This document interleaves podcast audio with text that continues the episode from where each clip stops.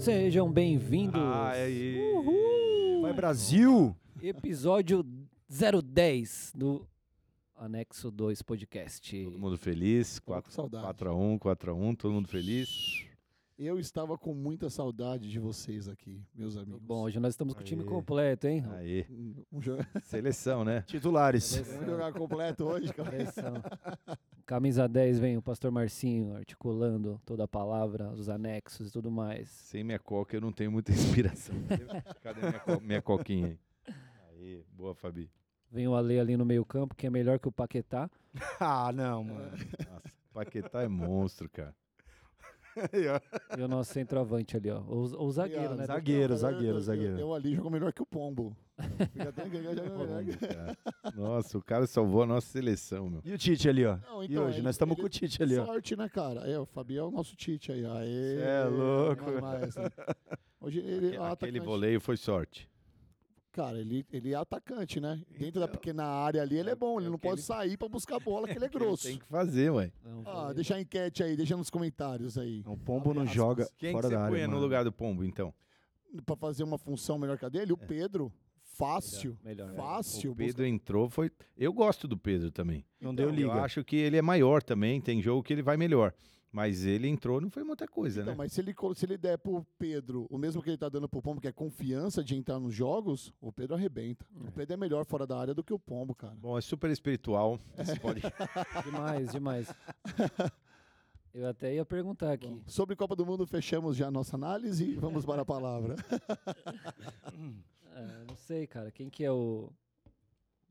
Não, vamos, vamos pra palavra, velho. Melhor.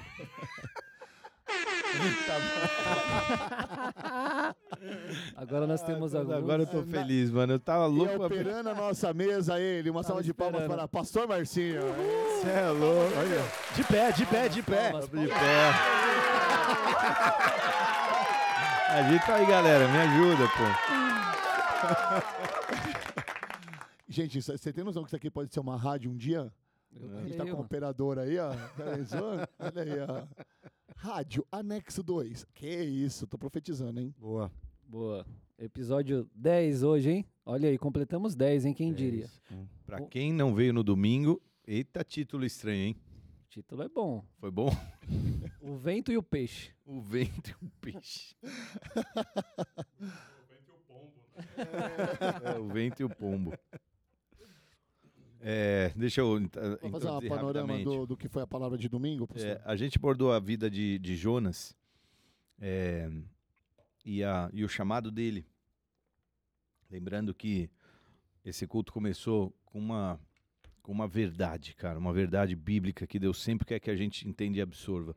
Que o caminho dele não é o nosso e que o caminho dele é, mai, é maior, mais alto que o nosso, né? E os pensamentos dele são mais altos do que os nossos. Isaías? 55,7 você abriu assim. Exatamente. Top. E, e diante dessa verdade, ele, ele antes desse verso ele fala que a vontade dele é que todos se arrependam e cheguem a esse conhecimento de que os caminhos de Deus não são os nossos. E aí a gente viu a história de um cara que resolveu tomar o caminho dele mesmo, que foi Jonas. Deus vem para ele, traz, traz uma, uma ordem, né? Ele fala: vai depressa, se dispõe e vá pregar a cidade de Nínive, é aquela característica toda que a gente vai falar em um minuto. E ele fala: não, eu não vou para Nínive a nordeste da- do lugar onde ele estava, ele vai na direção praticamente oposta. E, e, e ele pega um barco em Jope para ir para Tarsis. E porque ele tomou um caminho diferente do de Deus, Deus teve um jeito de tratar com ele, que foi enviando um vento e foi enviando um peixe. E todas as vezes que a gente toma um caminho que não é o caminho de Deus, Deus vem para corrigir nossas re- nossa, nossa rota, e às vezes ele vem com um vento e com um peixe. E, e a história de Jonas foi um excelente exemplo do que é a nossa vida, né? Do, do que a gente vive. Nós já tínhamos, é, há um tempo atrás, há pouquíssimo tempo atrás, é, escutado a história de Jonas num culto de domingo. Né? É, o nome da palavra era Jogue seus Jonas para fora do barco, alguma coisa assim, lembra? É, eu, na verdade, a França fez menção disso, mas essa palavra não se chamava jogue Jonas por fora do teu barco, chamava A lição de Jonas. Isso, a lição de Jonas. É que ficou, joga o Jonas pra fora do barco, eu mandei três pessoas embora Da minha vida. da minha vida. Era isso que eu ia perguntar no começo. Quem é o Jonas na seleção brasileira? E aí foi um bom resultado, porque aí a gente vê uma outra história, né? Uma história que se baseia em cima disso, dessa história, mas num outro ponto de vista, né? É. Uma perspectiva diferente. Naquela ocasião, a gente desenrolou mais a história, porque a história dá um caldo bom. Sim. porque ele se desvia do caminho de Deus, vai para um lugar diferente. A gente pode até falar mais sobre isso já já, porque o que era Jope e Tarsis e o que isso representa, é, mas no fim, depois do vento e depois do peixe, ele retoma a rota dele e ele vai para Nínive. E a história se desenrola em Nínive depois. Pode ser um spoiler para um próximo culto ou não, ou a gente relembra esse fatídico culto aí. E ele deu uma refugada de novo depois, né? Ele dá, Uma, E- meio uma, uma, dá uma uma peidadinha ali no é, final. Ficou né? meio ranzinzinha, né? É, Mas ele cumpre a missão. Pelo menos ele faz o que tinha É. que fazer. Ele leva uma mensagem de arrependimento ao povo de Nínive, É. que era uma, uma cidade que eh, a maldade chegou ao limite e Deus sentenciou eles, a não ser que eles se arrependessem. Então Jonas leva a mensagem de arrependimento e no fim ele se arrepende e Jonas faz o que tinha que fazer. Nessa ocasião, a gente falou sobre o evento da mensagem dele em Nínive. Ele um pouco mais para frente foi o, mote da palavra, assim, o foco da palavra foi a missão dele em Nínive e, e como que isso se desenrolou. Não é o caso de hoje, mas a gente falou sobre isso. E parte da palavra era saber jogar Jonas para fora do barco. Só que sobre isso, a gente, a gente desenrola um pouco, mas eu, vou- eu vou falar isso agora já no começo, meio que os- um, um, spoi- um spoilerzão. A gente vê que esse vento vem na vida de Jonas, ele está nesse barco e esse vento agita as águas, os marinheiros e o barco que ele estava fica Começa a lá, acudir, né? começa a acudir, todo mundo está com medo de perder a vida e para isso eles se livram da carga e o vento tá lá até que descobrem que o, o cara que está na contramão da vida, porque toda vez que você está na Uhum. contramão da vida, alguma coisa, né? E esse vento é um vento da graça, porque é um vento que Deus manda para chacoalhar a tua vida. Então não é um vento de punição, é um vento de correção de rota, né? E ele recebe esse vento. E aqueles marinheiros que estão naquele barco, que botaram Jonas para dentro, sem saber, é óbvio, eles, eles falam, cara, nós somos um marinheiro experiente. A gente nunca viu na estação de, de se navegar um negócio desse aqui acontecendo. Então só pode ser. E aí, e aí você vê que, de uma forma quase mística, eles começam a, eles começam a clamar para deuses. Eles, eles entendem que essa, que essa experiência, essa situação deles, ela é meio sobrenatural. É uma manifestação da fé também deles, né? Também. E aí eles questionam, ah, lançam a sorte, descobrem que Jonas é o cara que está na contramão e Jonas pede para ser lançado no mar, né? E a grande questão, cara, a gente insiste e gosta do assunto, vamos lançar Jonas para fora do mar. A gente só se esquece que a gente é Jonas, cara. E o Jonas, né? Cara, esse, po- esse Somos ponto nós, legal, hein? né? Essa aplicação a aí gente- foi forte. É, é. Por isso que a gente leu Isaías 53, que diz: Como ovelhas, cada um de nós tomou o seu próprio caminho. Cara, então, então é fácil você ficar contabilizando Jonas que você tem que pôr para fora do teu barco. Mas e quando você é o Jonas? E todo mundo tem um pouco de Jonas em si. Uau. E todo mundo, às vezes, vai ter que lidar com um vento na vida e com um peixe na vida para repensar a vida, né? É um ponto de vista que nem todo mundo tem coragem de fazer, né? E assumir. As pessoas estão condicionadas a sempre transferir, né? Transferir o Jonas, pressão. né? É. É, sempre alguém é o Jonas da sua vida, mas você nunca é o Jonas da vida de ninguém. É, você Ah, acha que é. isso é perfeito, né? É. Eu achei legal quando você falou assim, em relação, é uma, é uma, uma conjectura, mas você imagina Deus olhando Jonas indo mais um passo, e mais um, e mais um. Falou, Cara, mas será que ele vai passar por mais isso? E ele vai, e ele vai, você falou do checkpoint, né, cara? Ele, o quanto longe esse cara consegue ir a ponto de, cara, Até transbordar o cálice, eu achei É, louco isso, isso. também, porque cada um tem um cálice, né? e detalhe, Cara, e quanto, cara, mai, ele- e quanto maior, é, você- Menor o cálice. como foi o lance lá? Quanto mais tempo você quanto mais caminha você com caminha, ele, menor o seu menor o seu cálice. cálice. Cara, isso, isso foi é pesado. forte. A hora que Cálice eu, de 30 ml. ó, eu tava ouvindo isso no carro, Isso é pesado, eu tava voltando pra casa. De eu 30 ml. Eu tava, eu tava ouvindo isso no carro, mano. Essa, sabe quando você toma no É, baço? isso assim, aí é pesado, mano. E aí eu falei. Alguém me é mandou assim, pastor, teu cálice. que pena que a gente não tem imagem. É um cara. Mas As é um- imagens, as imagens. né, Me, me dá imagem aí, me ajuda aí, velho. É todo nosso, velho. É... Que que é isso aí, mano? É o, O da Datena. Tena, pô. Ah, tá. Igualzinho. Me, me- me- me dá imagem. Não- não- ficou ruim? Ficou ruim essa, essa imitação? Faltou, faltou massa corporal. Ah, solta alguma coisa aí pra uma trilha sonora. Pô, me ajuda aí, velho. Tá bom, tá bom. É, vou aí, deixa alguma coisa Eu tenho que aprender aqui. Tá A bom. gente vai pegando É, os bom, vamos lá. Logo no começo, ali nos primeiros 10 minutos da palavra, depois que você ora, você começa a contextualizar o que você vai passar, a mensagem que você vai passar sobre Jonas, e você começa a falar sobre o chamado, né? E muita gente acaba ignorando aquilo que Deus tem mostrado como um caminho certo. E aí eu fiquei fiquei me questionando, como que será que Jonas ouviu as coisas de Deus? Né? Será que é como a gente escuta hoje? Será que ele veio através de sonhos, sinais? Será que o próprio Deus falou ao ouvido dele? Porque a gente tem uma mania, cara, de pedir algumas coisas para Deus e quando as coisas acontecem a gente acha, ah, Deus, acho que não é não. Tem como me mostrar mais um sinal? Ah, não sei o quê. A pessoa quer casar e pede 10 sinais para Deus, Deus dá, e mesmo assim ela não acredita é para casar ou para separar.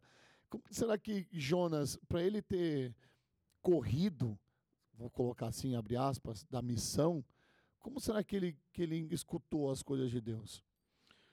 Cara, esse é, é o que eu sempre falo, é um grande mistério. Deus tem muitas formas de falar, mas, mas- muitas mesmo. Quem sabe o anexo 2 é uma forma de Deus falar. Glória a Pra quem Deus, tá eu ouvindo e de repente, né, você ouviu daqui alguma coisa. Às vezes Deus usa teu esposo, teu marido, às vezes Deus usa um pai, Teu um filho. amigo, teu filho. Às vezes, cara, o que tem experiência de pai, que, Criança. que a É. criança vai lá e fala: Meu, no- com meu filho, Uhum. Deus me falando alguma coisa assim. Aham. Deus usa as tia do coque em extinção, É. raridade hoje em dia. né? É, Deus usa o altar e Deus usa a palavra dele muitas vezes. Então, todos nós às vezes falamos, pô, Deus falou comigo, cara, e tal. Como? Via de regra, não vai ser uma voz audível como Samuel ouviu. É, é, Deus falando alguma coisa assim, né? É, mas, mas você sente no teu coração algo te impelindo para aquilo. E foi quando nós falamos assim, cara, quando a voz do Espírito te impele algo, é irresistível. Porque assim, por que, que é irresistível? Porque, porque não tem como você não fazer e ficar tudo bem. Não tem como você ignorar essa voz e ficar em paz. Então, ela é uma voz muito forte. Ele ouviu essa voz de uma forma tão forte que eu, não- eu, não- eu não posso crer que é audível. Então, é impossível responder isso, né? Eu posso trocar esse. Trocar não, mas é, é, Mas eu vou, eu vou costurar na pergunta. Pode fazer. é como se fosse uma consciência, tipo isso. Consciência. É uma consciência, né? Consciência. Que, que voz tem Deus? A gente sempre fala que, qual a aparência de Deus? Qual é a voz de Deus? É a voz de uma mulher, de uma criança, de um velho? É o grilinho do Pinóquio. É o grilinho do Pinóquio. É uma voz da consciência. E, é, e ferir essa voz, meu irmão, não queira fazer isso. Pode ser muito, muito é, desastroso. E aí eu, eu, eu vou tentar trazer para o mundo atual, porque a, a Bíblia ela é tão viva, né? Que por mais ela tenha quantos anos aí da palavra, mais de dois mil, e a gente traz para os dias de hoje, ela é muito viva, parece que acontece agora. E o que aconteceu com o Jonas de procrastinar ou correr das coisas dele, talvez é o que já aconteceu com, com muitos de nós. Né? Entender aquilo que. de pedir uma resposta para Deus, ou então Deus dá uma visão para gente, e aquilo não nos agradar no momento, porque é difícil, porque você quer o doce, né, velho? Você não quer aquilo que é o contrário às suas vontades. E talvez é errado eu falar que Jonas é, não fez porque era contra a vontade dele. Porque a gente às vezes não quer fazer uma coisa que é contra a nossa vontade, mas sabendo que é coisa de Deus. Então, vamos lá. A gente enumerou ali. Primeiro lugar, Nínive ficava fora de Israel. Nenhum profeta sequer tinha saído de Israel para um, pra um, pra uma empreitada dessa. É o norte, né? Era, ele fica para o norte ao É, a é. leste, né? O que hoje é o norte da do Iraque. É, ninguém tinha ido. Segundo, é longe pra caraca, 1.200 1.200 quilômetros. quilômetros. E, Se eu não me engano, o ponto mais Mato alto Grosso. Na canela, né? Não É. tem boi aí. Né? não tem, é na Canela. É. E mais, tem uns morros ali. Você tem que passar no meio dos morros. Não é reto, né? cara? Não é uma reto. reta. Um, Não, ó, Jerusa-. Se ele saiu de Jerusalém, supondo. Jerusalém deve estar uns 600 metros acima do nível do mar. 650 metros, sei lá, nível São Paulo é 650, por aí, uns 700 metros acima do nível do mar. O Mar Morto e o Vale do Jordão é menos 100, 200. O Mar Morto é o lugar mais profundo da Terra. Fica menos 400 abaixo Louco, do nível do mar. É, uma- é um buraco, né? Louco isso aí. Um umbigo. É, e e para ir para lá, você tem que passar por, acho que se eu não me engano, é 3.600 metros de altitude. Ou seja, você tem que passar por umas montanhas. Ponto. É longe pra caraca. Quanto tempo você leva? descer, você tem que subir. 15 dias aí no mínimo? É, 1.200 quilômetros. Se Tá você, doido? Muito mais, cara. se você andar 10...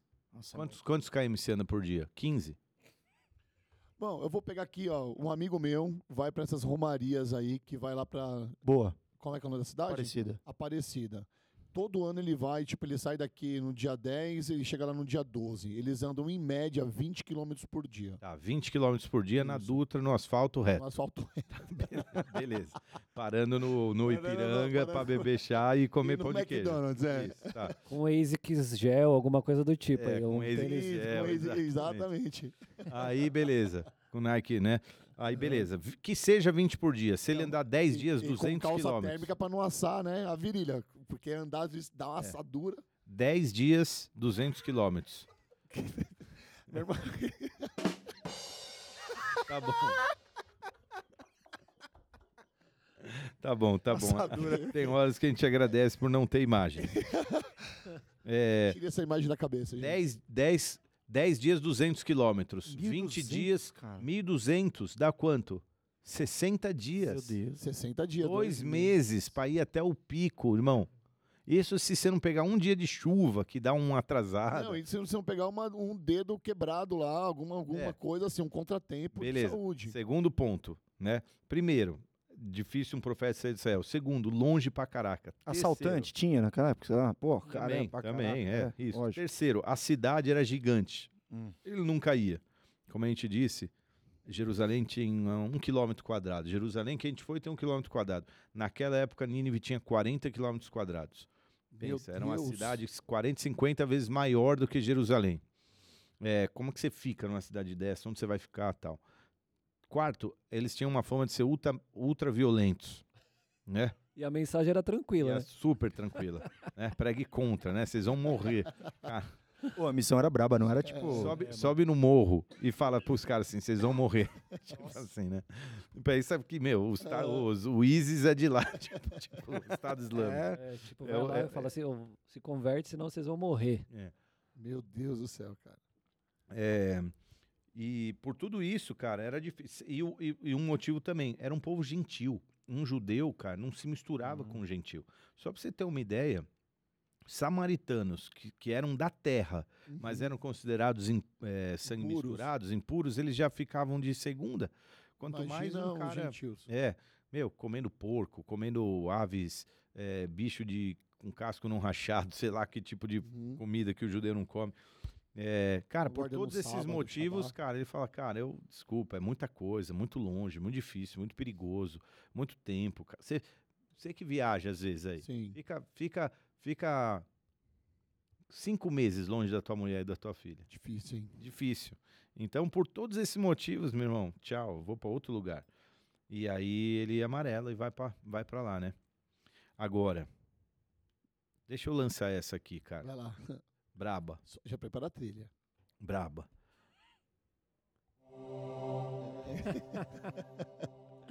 Manda ver. Cara, ele salva os assírios. Os mesmos que anos depois vão ser exatamente os que vão atacar e arregaçar Israel e tomar Israel. Meu Deus. Ou seja, eles estavam ele estava salvando Quem ia matar eles? aqueles que iam matar eles depois. E é o mesmo Brabo. povo que depois Jesus vai lá pra salvar aquela mulher Ciro Fenícia também, que ele atravessou, subiu lá no norte também, que não, ti- não tinha muito sentido. Não a tinha palavra muito. que você pregou recentemente, né? É. Que eu achei incrível também esse link aí. Essa que você falou é, bem pouco tempo atrás foi, dois- foi maio de 2019. Ou seja, Essa foi em maio de 19? É. Foi Jonas? 20, 21, 22, faz três anos e meio. Antes Meu do Armagedon do. do Cara, que pra mim, tá, pra, pra mim parece que foi ontem, cara. É, foi maio o de 2019. Jonas? É, do Jonas. Exatamente. Ou, que- ou seja, qual a tua Caraca, velho. disposição de vocês salvar, cara, quem potencialmente era perigoso pra depois te atacar? Cara, acaba com eles, eu vou ajudar meu inimigo. Tipo, porque eles eram considerados um, um Fazer menção ao resgate do soldado Ryan. Que o cara salva lá o cara e no final ele é morto pelo cara que ele salvou. Isso, exatamente.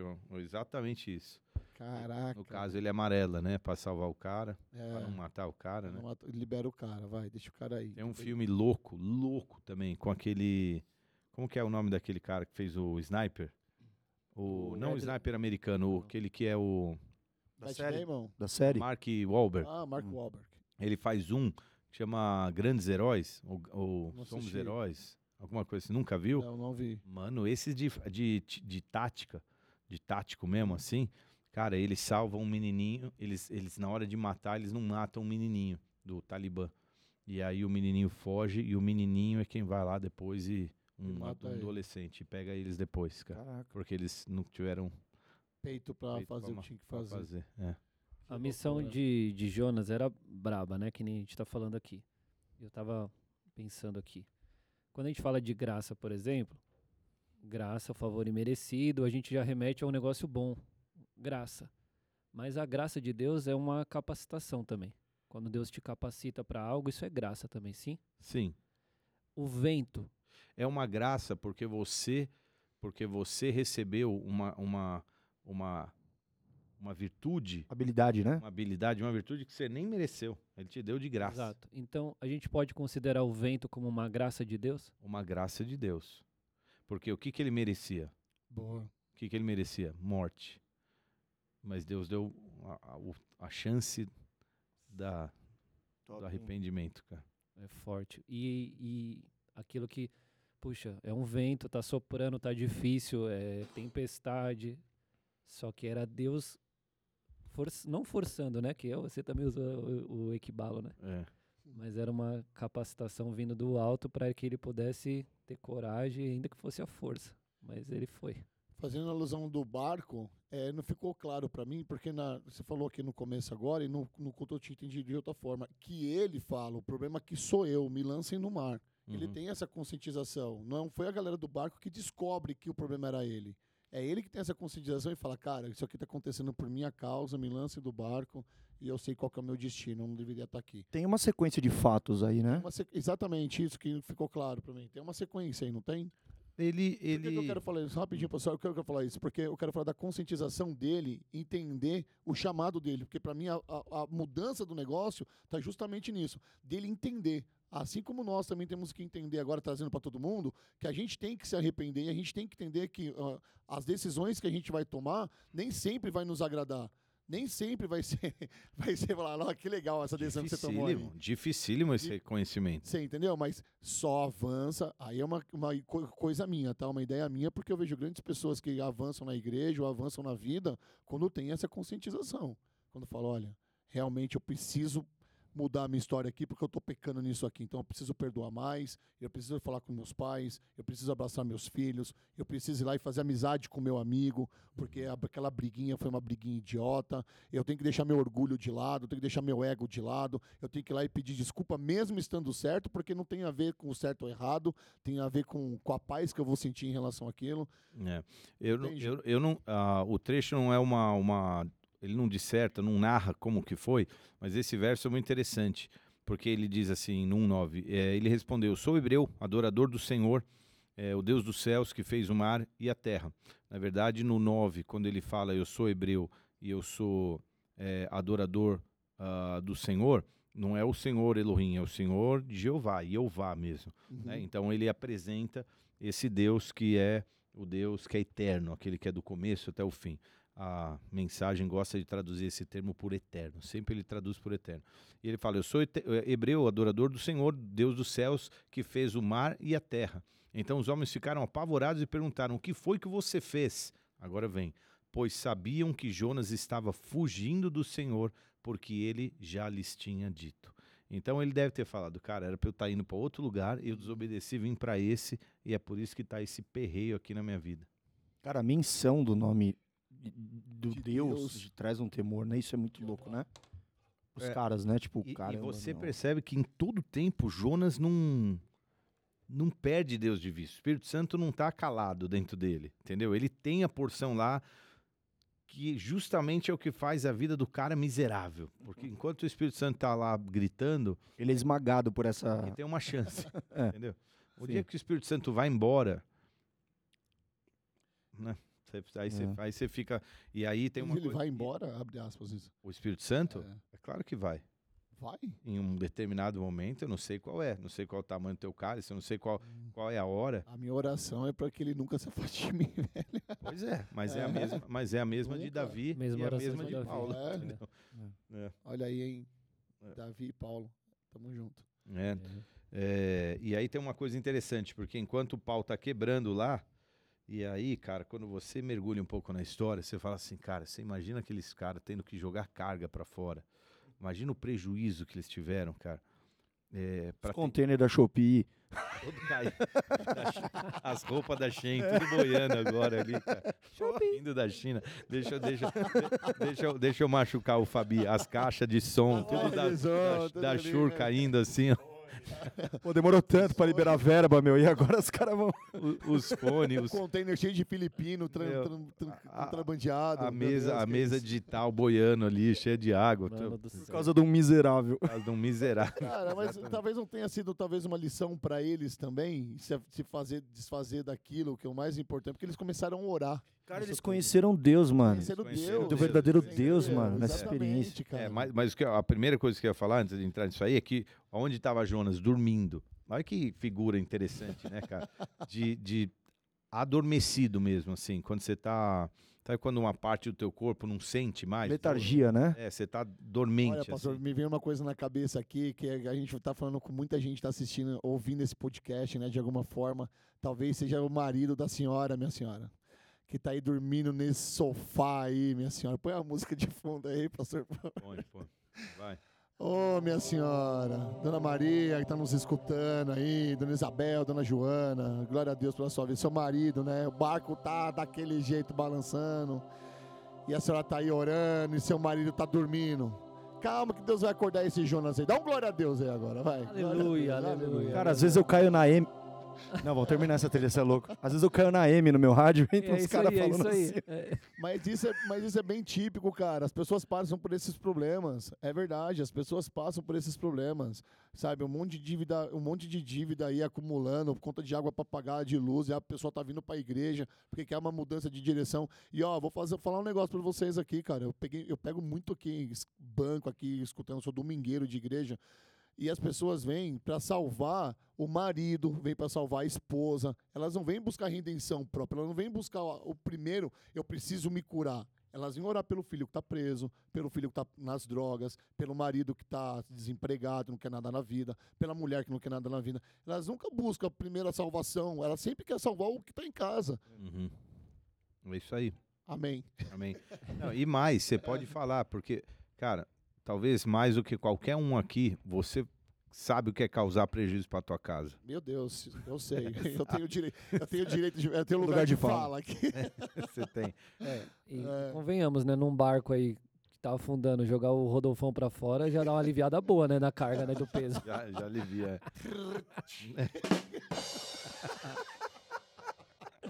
Boa. Já, já no meu caso não faz diferença nenhuma, né? Jogar o Cauê pra fora, beleza. E Você aí? nem agora? afunda, Cauê. O vento leva, não vão cair na água.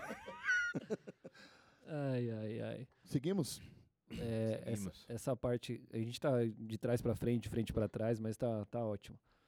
É, da gente reconhecer que esse lance que o Rodolfo falou, poxa, a gente tem a tendência de sempre transferir pro outro e tal. Eu lembrei de uma palavra que você pregou também, pastor, é, da ceia, que todos ali tinham o potencial de negar Jesus, na verdade, de trair Jesus, né? E porque muitos acham que, que Judas, por exemplo, ele foi predestinado assim, tipo, foi desenhado para que fosse ele. Eu lembro dessa palavra que você fez um questionamento em relação a isso. Será? Porque todos ali tinham fraquezas. Pedro tinha sido chamado de Satanás. Você lembra dessa palavra ou não?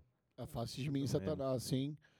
Continua falando que ele vai lembrar da palavra. 2013. Pedro tinha, Pedro tinha motivo para ter entregado Jesus, porque ele, né?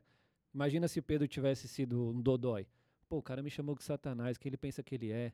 e tal, eu tô aqui dando a vida por ele, tô correndo lado a lado, ele vai me dar essa na frente de todo mundo. Uhum. Podia ter abraçado essa seta e tipo, ah, vou lá agora também e vou. João, por exemplo, eu lembro que você tinha falado, ele era mais é, mais fleumático, assim, sei lá, Sensível. sensível e tal, aquele que, que, que deita no, no, no colo do mestre e tal. E aí, em algum determinado momento, ele poderia também ter tido, sei lá, uma, uma desilusão, assim, alguma coisa assim, tipo uma frustração. Mas e de onde tem- você quer chegar? Você quer que eu com a palavra de agora? Não entendi. é, a parada é a seguinte: todos ali na mesa, os 12 tinham, tinham potencial para ter, pra ter entregado Jesus e ter negado a fé. Que é o mesmo lance desse, de- dessa parada de Jonas. Quando no final da palavra a gente entendeu, falou: o Jonas é você. Todo mundo tem um pouquinho de Jonas. Uhum. Assim como todos os discípulos ali, eles tinham potencial de ter negado também e ter entregado Jesus, mas aquele que teve ali um, sei lá, um mais latente aquela dificuldade ali que foi o que foi Judas, por exemplo, né, que foi lá e, e entregou. Nada a ver o link? Não sei se ficaram Eu, eu ainda não entendi o link que você quer fazer com Não, todo mundo, cara. todo mundo. Ó, eu acho que quando a Bíblia, a Bíblia, cara, ela é escrita Cara em de um silêncio, jeito- né? Esses caras assim, ó. É que eu tô tentando pegar, eu tô tentando É que você foi profundo agora, Você cara. foi bem profundo. Foi é. top, foi top, isso aí. Ma- Mas, a Mas se o pastor verdade... entendeu, o resto vai Não, não, eu entendi, eu Então, entendi. Sabe vamos por aí. quê? Porque a Bíblia, cara, ela não priva Ninguém. nenhum personagem das- dos seus erros e ele Das suas escancara fraquezas. as fraquezas dos caras. Sim. Mas escancara. Pô, na quinta-feira a gente viu o, o, o velho O. Jacó expondo geral. geral. Tipo, você, mano, transou com a mulher, com a minha mulher. Você Nossa, você falou do Rubem, você- caraca, falou do Rubem. Eu foi falei, expondo. Aquela história de Judá que é sinistra. Sinistro. Eu pulei, mano, aquela história lá. não, falei, mas eu, eu gostei do, quando ele falou do Rubem, cara. Pra mim foi a melhor. Você acha Ou que você vai seja- herdar? Você dormiu com fulano.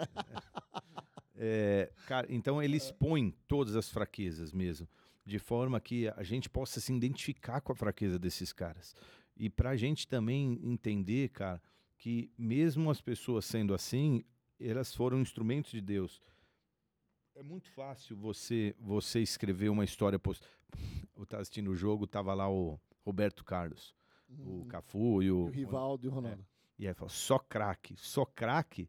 Porque você não lembra quando a gente xingou e queria pegar o Roberto Carlos de pau, porque Marra ele ficou chuteira, né? arrumando o meião dele É, quando no Thierry o Thierry fez o gol. O né? Mas, o hoje, gol. mas hoje é craque. Então É. você olha para Ruben, pô, cara, o cara é o, o, pai, o patriarca de uma tribo. Hum. Glórias. Você olha, mas olha para a vida dos caras. Então, então nós, cara, temos nossas falhas, mas nós temos todo o potencial também de ser coisas boas, assim como de, de ser coisas ruins, porque dentro de nós, cara, reside o bem e o mal.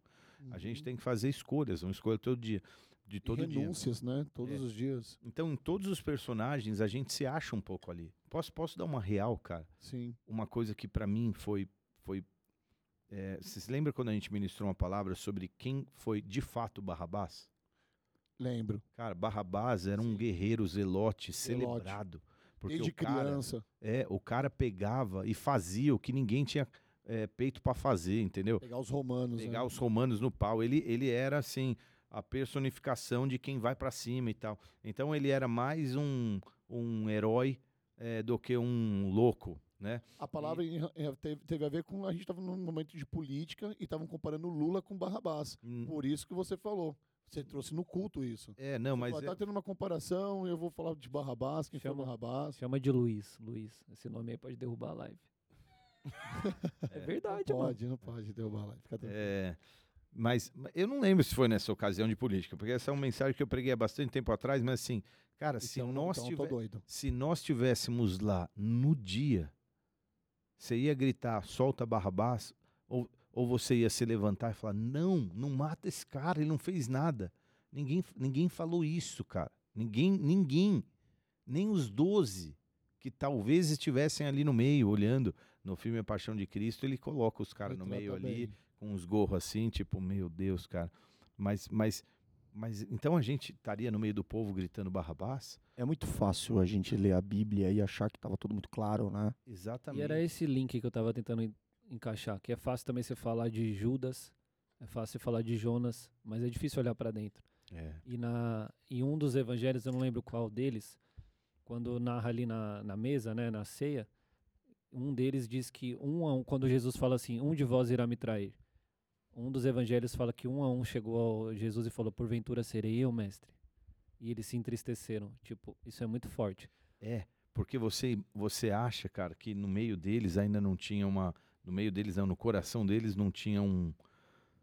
Cara, uma sombrinha ali. É, claro que tinha. Pô. Como tem em todo lugar, pô. Tem Mas, em todo ainda- lugar. mas vamos trazer pro dia de hoje, Ó, cara. pergun ó, posso É, falar? claro. Pergunta pra quem hoje não tá firme no- em Jesus. É isso que eu ia falar agora. Se eu perguntar pra você se daqui dois anos você vai estar firme, o que, que você vai responder? Não sei. Então, tá vendo? Porque quem tá de pé, cuide para que É, não ué. caia. Ah, esses que estão agora falando mal da igreja, Uhum. que não E tem né, uma que série, tem, né? Tem uma série deles ali. Esses há dois anos atrás estão aqui falando, eu nunca. É verdade, mano. Você é louco. Pelo Mas rei, aí, né? ma- é, Mas é, é que assim, né, cara? É- são coisas, é, são, são pontos assim que a gente tem que tomar muito cuidado para falar, porque pessoas que falam hoje da igreja, isso aí eu conheço uma, uma grande lista, elas criaram expectativas em pessoas. Né? Eu quero estar maduro demais na minha fé para eu ter a certeza que eu não crio expectativa em pessoas e crio na palavra viva que rema o meu coração e rege a minha vida, que é Jesus. Sem dúvida. Isso aí é o que a gente, ok? Esse é o ideal, esse é o ideal. esse é o ideal. isso a gente Por tem que isso que eu- fazer. Por isso que eu quero muito acreditar que a minha- a minha fé prevaleça sempre para não criar expectativa em homens. Porque a gente sabe que o homem é falho. E as pessoas que saem da igreja e falam da igreja criaram uma expectativa paternalista do que é um pastor, ou do que é um diácono, do que é um, um membro da igreja, e não foi correspondido na parte paternal e saem falando. É 99%, tá? Ou é maternal, um problema com uma pastora, ou é paternal, um problema de querer um pai e não ser correspondido. Essa daí é a minha análise pelas pessoas que eu conheço que saíram da igreja. E não é só do Bola de Neve, são de outras também eh, denominações. É real. Acho que isso a gente tem que caminhar por isso mesmo, né? Se, por que, que você tá aqui? É por Jesus e tal. Mas, cara, vamos, vamos, vamos jogar a bola no chão. É difícil às vezes. A gente tem que entender. Por isso que o, o, o Ale mesmo respondeu de forma sábia. Você vai estar firme daqui dois anos? Pô, não sei. Porque esse lance da frustração com pessoas vai ser uma realidade na nossa vida uma hora ou outra. Porque a igreja é feita de pessoas. Cauê, posso falar, meu? A gente trilha essa caminhada hoje, eu fui sincero agora, cara. Eu acho que é, é o que tá no nosso coração. Eu fico imaginando, cara, essa galera, por mais profeta que era, por mais, sei lá, homens grandes perante a história foram. Mas, cara, qual era a revelação de Deus naquela época pra eles? Qual, o quanto de Deus eles conheciam, cara? Então, Isso também é uma análise louca pra Mas se pensar. você tudo tá bem. falando do Porque, tempo assim, de Jesus, dos doze? Não, não, não, Não, tô não. falando assim, da Bíblia. Por exemplo, Ok. Jonas. Qual que era a experiência de conversão desse cara? Ele foi, num- ele foi numa igreja, alguém chegou pra ele e falou, cara, eu preciso falar sobre um reino. E para porque o grande ponto é esse, quando a gente olha pra Jonas e condena esse cara, a gente acha que esse cara tem um chip dentro da, tipo assim, como hoje a tecnologia nos auxilia muito, até na questão do conhecimento histórico, isso nos respalda. A gente tem uns respaldos na nossa fé em muitas em muitas em muitos pontos, só que naquela época, cara, a experiência com o eterno, eu acho que era algo, cara, é, era, era, era profundo, então era, mas era uma revelação. uma- né? era- era uma revelação, mas, cara, uma das histórias que pra mim é mais impressionante, assim, ela, cara, ela tem sete, ver- sete versos na Bíblia, sete, mas ela carrega uma profundidade, uma riqueza, uma, uma é a história de Caim e Abel. Quem disse que eles tinham que sacrificar? Quem disse que eles tinham que agradar um ser que está no céu? Eu sei, tudo bem. Adão pode ter falado, pô, a gente foi criado assim, eu encontrava Deus. Não tinha- Não tinha lei, não tinha Não nada. tinha, tinha nada. Nada, tinha zero. Nada, não tinha nada. Assim como não tinha lei em Abraão, Sim. que deu Exato. dízimo, que exato. fez, que, né? Eu amo essa história. Era- eles, cara, eles, eles tinham, eles tinham uma, uma, uma experiência real, verdadeira, no íntimo da vida deles, que é inexplicável, não é baseada na palavra. A palavra respalda a gente hoje, mas, mas a experiência ela, ela, ela é mu- transcendental, ela, ela é acima de tudo isso, né, cara? O Ale falou que é, as pessoas condenam Jonas assim. Eu, eu tenho uma visão diferente de Jonas, porque talvez a história de Jonas, cara, agora como eu tô entendendo ela, talvez seja uma das histórias mais lindas de renúncia que eu já, que eu já vi na Bíblia, cara. Porque assim, ele não tinha a tecnologia que ele tinha e ele acreditava num Deus, ele escutou a voz da consciência dele, que foi praticamente o Deus falando na, na cabeça dele. Ele tomou na cabeça por não ouvir aquilo que Deus estava falando para ele, e depois que ele entendeu que o problema era esse, ele renunciou a ele mesmo, se lançou no mar, ele se jogou para a morte, cara. Ele se lançou para uma nova vida. A gente, a gente gastou já bastante. Quem ouve as nossas palavras sabe que essa é uma linha minha de, de, de raciocínio, de, de pensamento, de É. a voz da consciência, cara. Ela é. Sabe quando a Bíblia diz assim: acima de todas as coisas, guarda o teu coração. Uhum. É, o coração não esse que bombeia sangue, mas o, a- aquele lugar onde você processa suas emoções, seu, sua fé, seu conjunto de valores, e etc. Quando você fere ele, cara, é, eu estava fazendo menção para uma pessoa que eu estava ministrando esses dias. Eu, você já viu o filme é, Proposta Indecente? Sim. Beleza. Cara, te dou um milhão de dólares. Com a Demi Moore, né? É, A acho, que proposta indecente. É, acho que é, né? Aham. Ela recebe uma proposta para se deitar com o cara para ganhar um valor alto. Você fala assim, beleza, cara, 5 milhões de reais, tá bom. Você monta numa boa casa de um milhão, compra um bom carro de 200 conto, você constrói uma empresa aí para você com mais 800 conto, um milhão, monta o teu negócio, você paga os estudos dos seus filhos até o fim da faculdade, faz uma viagem pra gringa, você, mano, você resolve tua- dar uma casinha pra tua mãe, você resolve tua vida. Só tem prós, cara. Só Uhum. tem prós. Só tem um contra. Você vai ferir tua consciência. O que, que você prefere? No filme, esse casal que considera a proposta e ela vai com o cara, Eles brigam. eles brigam, eles nunca mais são os mesmos. Uhum. Uma pessoa que fere a sua consciência talvez nunca se recupere. Talvez, dependendo da profundidade.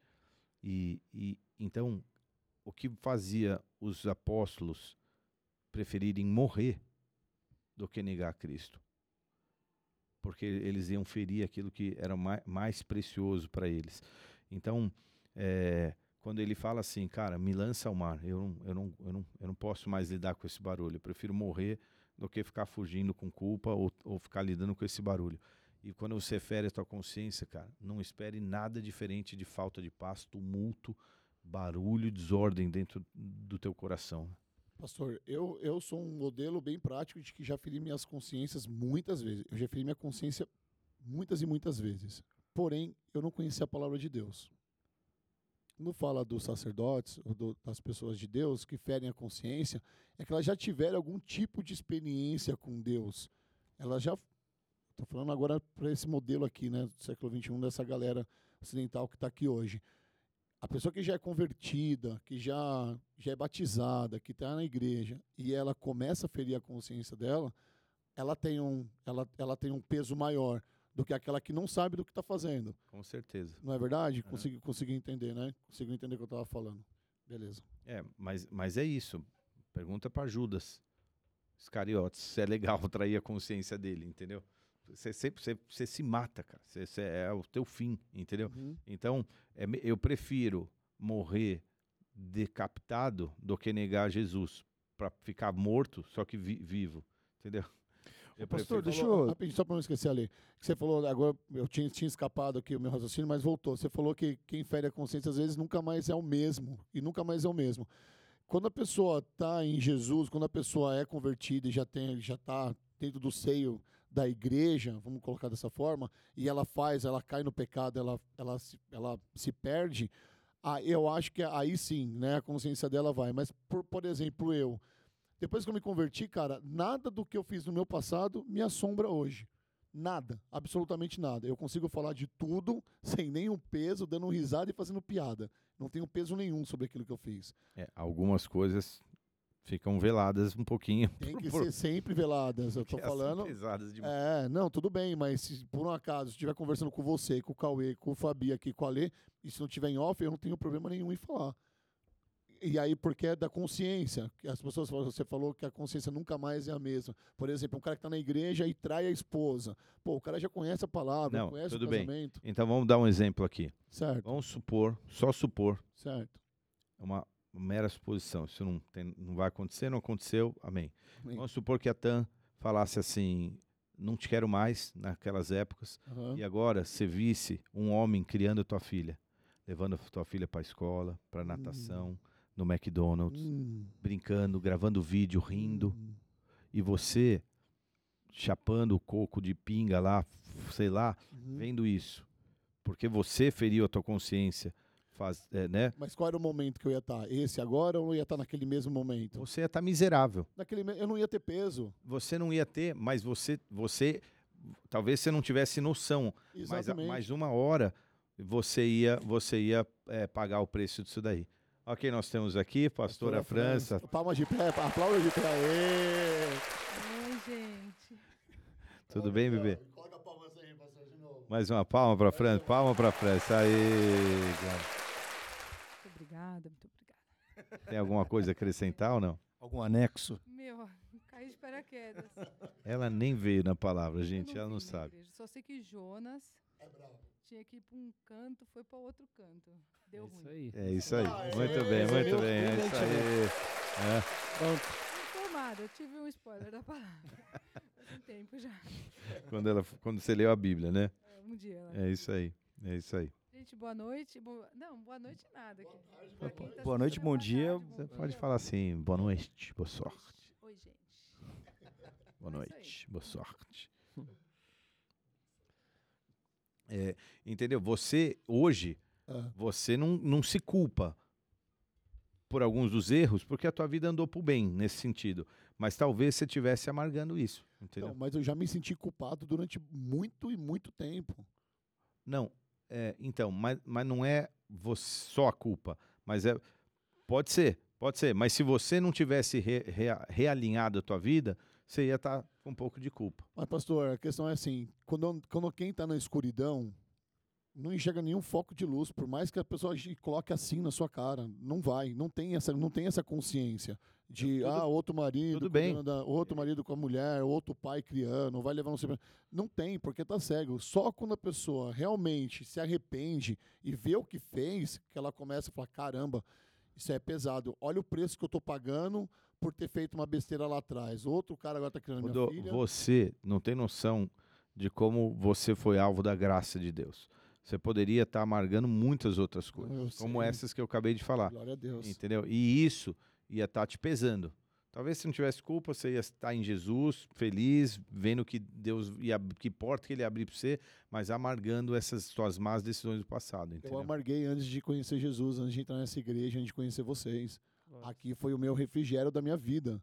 Eu só entendi as coisas quando realmente eu entrei aqui, eu me converti, eu entendi o que vocês estão ensinando aqui. Então, e e, conheci Jesus. e, é- e essa é a parte que eu acho que é a mais louca, porque o texto diz assim, no 1:11, que para mim é a resposta dele, com tudo que a gente está falando. Visto que o mar estava cada vez mais agitado, eles lhe perguntaram, os marinheiros, o que devemos fazer com você para que o mar se acalme? Eles sabiam que a resposta da É. calmaria estava residia em Jonas, né?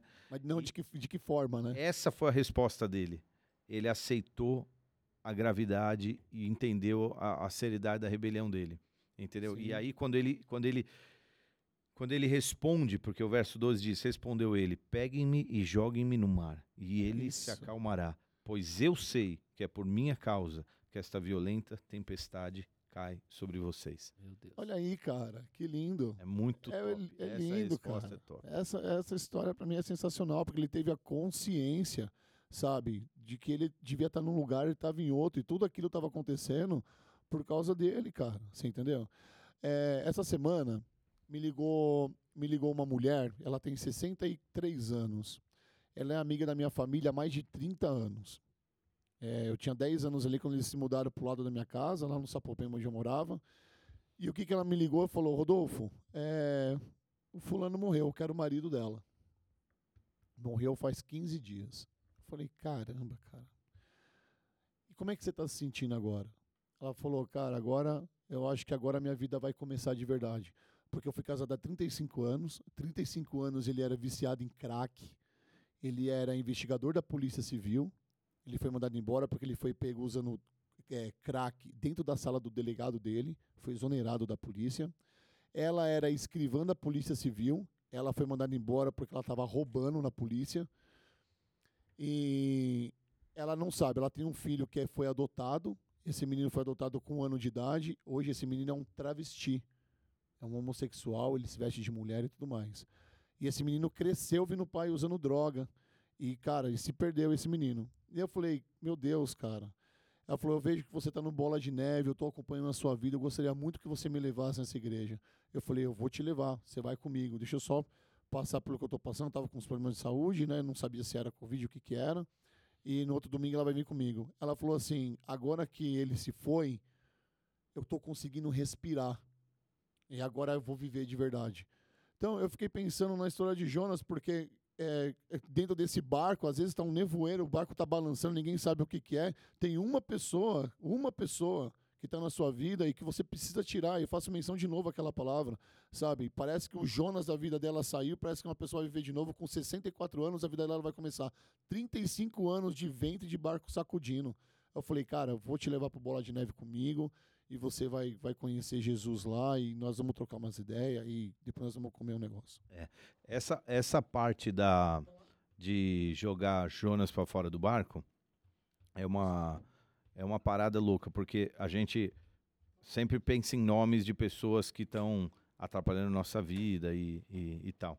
E ter coragem para fazer isso. E às vezes, algumas pessoas, elas são esse assunto de. Aliás, pode ser a nossa primeira ligação, hein? De, sei lá né? A gente faz uma ligaçãozinha hoje. Elas são codependentes. Essa é que é a codependência que o NV trata. Elas são dependentes de uma pessoa que tem um problema na casa, uma dependência química tal. Aí a esposa, mãe, o pai, algum parente fica codependente por causa que aquela pessoa, é, enfim, tem os seus problemas. É, e ela não tem coragem de fazer isso, porque ela pensa assim: se eu lançar ela para fora, ela vai morrer que, que vai acontecer com ela? Se ela morrer, eu vou me sentir culpada tal. E aí a história vem aqui, vem e fala assim: Deus cuida, cara. Deus cuida, né? É, se a pessoa é, tiver disposta a viver o processo de Deus, Deus vai cuidar dela. E aí a culpa não recai sobre você, não tá um sangue que você não vai responder. Então, se você está lidando com isso, eu não estou falando que você tem que botar gente para fora na, na, com, com o pé no, no traseiro, sai andando, mas assim, é, é, se, se desconectar da pessoa que vive em pecado, porque quando você vive do lado da pessoa que está em pecado, é como se você fosse conivente com aquele pecado, permissivo com aquele pecado. É nesse sentido. É, linha, essa linha é fina, né? Mas é tem que ter uma um discernimento, discernimento do alto, né? brabíssimo, né? sabedoria brabíssimo. mesmo, porque os dois extremos são ruins, né? E aí eu, esse ter esse equilíbrio aí mas tudo no evangelho é equilíbrio, né? É. É, tem que ser moderado, né? É, tem coisas que não tem cartilha, né? É. O pastor, deixa eu te fazer uma pergunta. Nessa condição aí que a gente tem hoje no nosso dia a dia, de pessoas que estão vivendo uma situação e elas chegam para você e falam assim, é, sei lá, alguma decisão, alguma caminhada que ela precisa ter, ela fala assim, Deus falou comigo, né? E, e, e batam isso no peito. Você está ali aconselhando tal e a pessoa fala, não, mas é, é de Deus. Como que você, pastor, sendo anjo da igreja, como que você lida com uma situação como essa? Porque você é uma autoridade na igreja. A pessoa vem te pedir conselho, Hum. você está explicando e a pessoa está falando, não, mas Primeira coisa, primeira, se é bíblico. A, a palavra de Deus nunca vai ferir a própria palavra de Deus, né? Ele nunca vai ferir a logos com a rema. Elas, elas se alinham, né? É, e quando as duas estão alinhadas, meu irmão, tudo acontece. Então, cara, é bíblico, faz sentido. Tem- você tem respaldo, tem alguma coisa? Não, a Bíblia fala que não é assim. Então você pode me convencer do, do jeito que você quiser, que Deus desceu no teu quarto e falou isso. Mas se, tá- se é biblicamente não é, então, então não é. Não, né? Primeiro lugar, a gente vai na Bíblia. Segundo, se, se é questionável, já que a Bíblia não ampara todas as questões, né? Tem questões, cara, que elas são, que elas são, então, por exemplo, dá um exemplo, vai. Uma mãe outro dia chegou para mim, uma mãe querida, queridíssima, nossa, do, do, do nosso meio, mulher de Deus, falou assim, pastor, é, uns anos atrás eu preguei sobre educar filho, e aí eu não tenho filho, pessoal o que, que você está falando? Você não tem nem filho, o que, que você sabe disso? Eu não, não sei, não sei muito mesmo, eu sei a Bíblia, é isso que eu sei. E a Bíblia fala assim sobre educar o filho, sobre repreender, sobre punir, sobre, sobre recompensá-lo de acordo com aquilo que ele vive. A Bíblia fala para que a, que a criança deixada a sua própria é, estultícia, sua própria condução, ela vai, vai se dar mal. É, ela fala sobre palmada, ela fala sobre a vara da correção, ela fala um monte de coisa, né? E, e ela falou assim: eu não acredito que bater em criança é, seja, né? Porque na mente dela, bater era tipo assim, esmurrar, socar, é, sei lá, o que, que passava pela cabeça dela. É, pois eu tô vivinho da Silva aqui e minha mãe é, sabia muito bem como, como me repreender e como me punir. Aliás, eu recebi uma mensagem dela agora, olha agora que legal. Filho, hoje faz 13 anos que você foi consagrado pastor. Meu orgulho santo. Beijo. Legal, Glória a Deus. Legal, Aplaude de pé, igreja. Nossa, essa merece a palma ah, de pé. Que legal, cara. Que legal. Uau. Prazer o nosso em estar aqui do seu lado agora, compartilhando com você esse momento lindo, cara. A minha mãe, a minha aqui. mãe, é, a minha mãe me repreendia com força, cara. Sim, é, ela era, ela era firme. Eu, eu dei umas aprontadas brabas, do tipo de quebrar coisa, é, coisa de criança que apronta e que chuta e que acontece e que tal. Mas a vez que eu mais apanhei foi quando eu menti.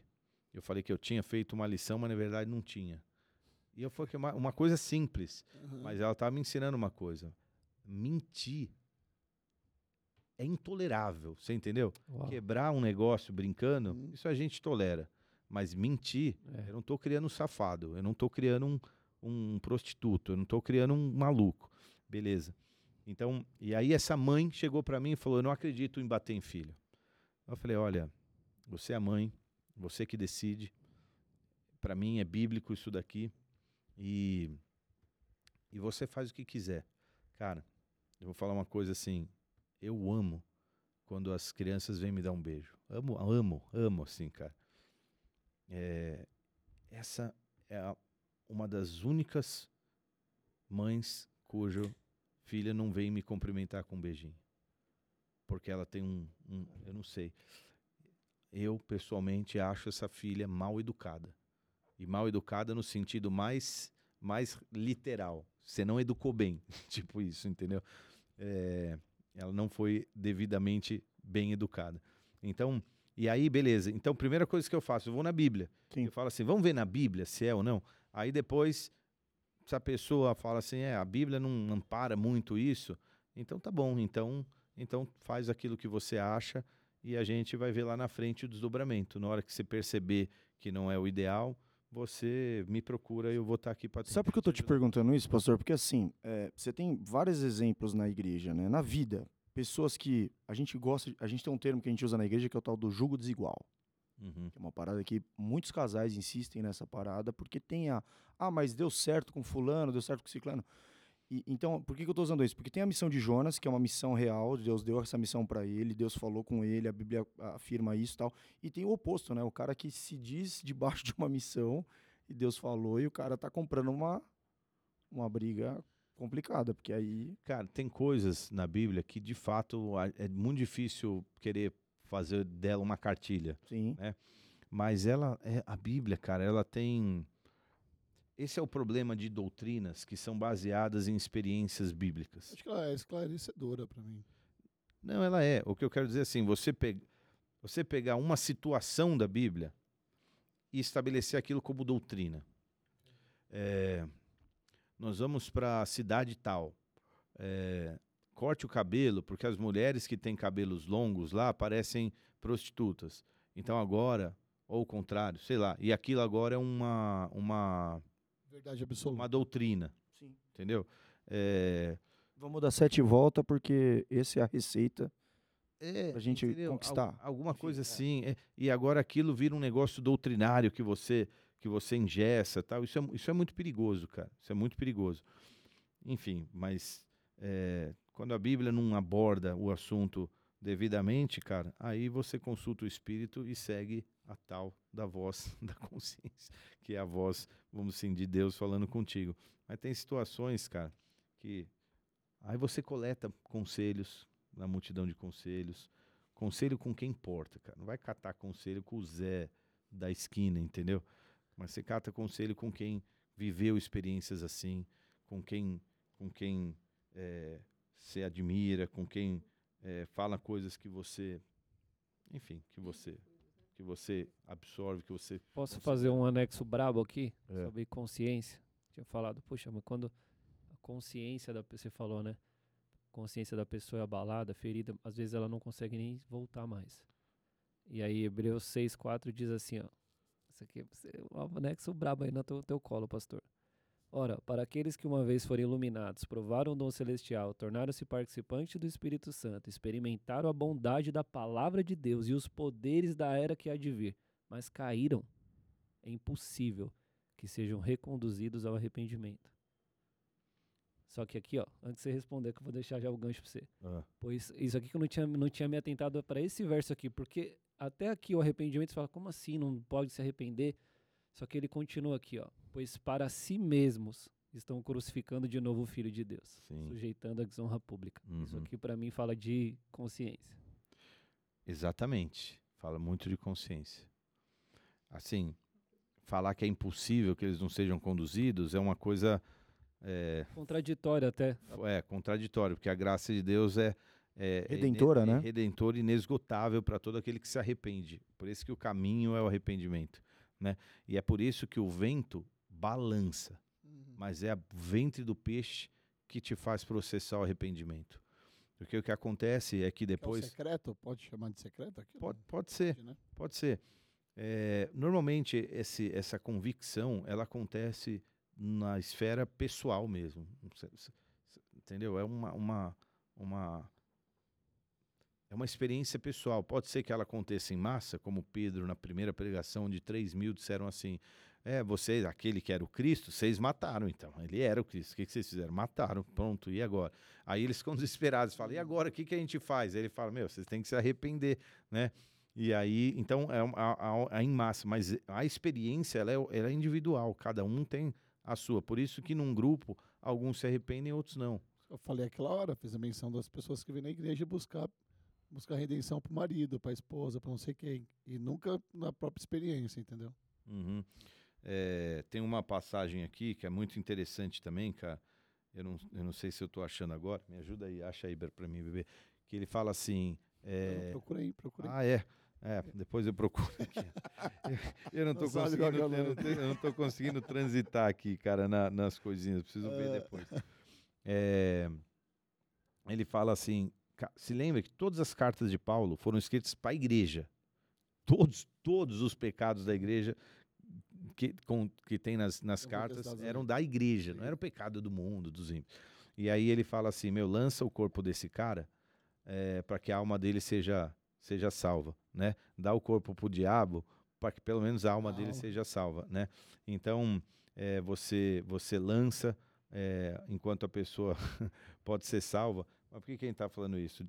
De acho que de Jonas, de lançar mesmo, de botar alguém para fora. Então ele fala sobre pôr gente para fora da igreja, o que hoje para nós é ninguém pode ser colocado para fora da igreja. O cara é tão sangue ruim, laranja podre, que ele é convidado a sair da igreja. porque É, ele tá- ele tá- Você tá- isso é bíblico, tá? Isso é bíblico. É, Sabe o que eu estava lembrando, pastor, da última, da última palavra que foi que a gente teve a respeito da questão do escravo da orelha furada. É. Essa, Ah, esse- ele, ele fala vai lá, aqui, vai deixa lá, eu vai só lá. ler esse trecho aqui. Está em 1 Coríntios 5, 5. Ele fala assim: entreguem o homem a Satanás, para que o corpo seja destruído e seu espírito seja salvo no dia do Senhor. Paulo é bravo. Moleza. Paulo é bravo, mano. Hein, pastor, sabe o que eu estava pensando É. sobre essa questão? Você falou isso também no culto. É... Peraí, então quer dizer que Jonas era obrigado a ter que ir mesmo? Então quer dizer que a gente recebe uma, uma- essa voz, essa missão, e a gente tem que ir mesmo. Então não tem volta. E, e parece que sim. Porque, em certo modo, sim, porque é esse lance que eu estava conectando com a mensagem anterior que você tinha falado sobre a questão do escravo da orelha furada. Cara, a partir do momento que você faz parte desse reino e aceitou Cristo para ser o teu.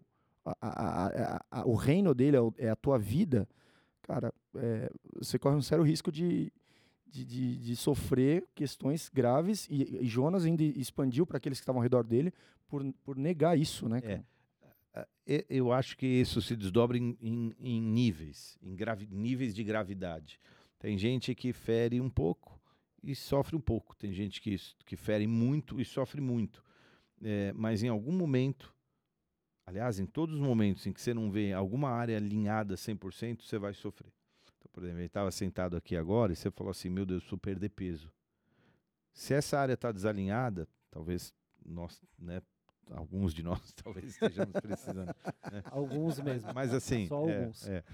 O, o Rodolfo tá sequinho, o, Ca- o Cauê nasceu seco.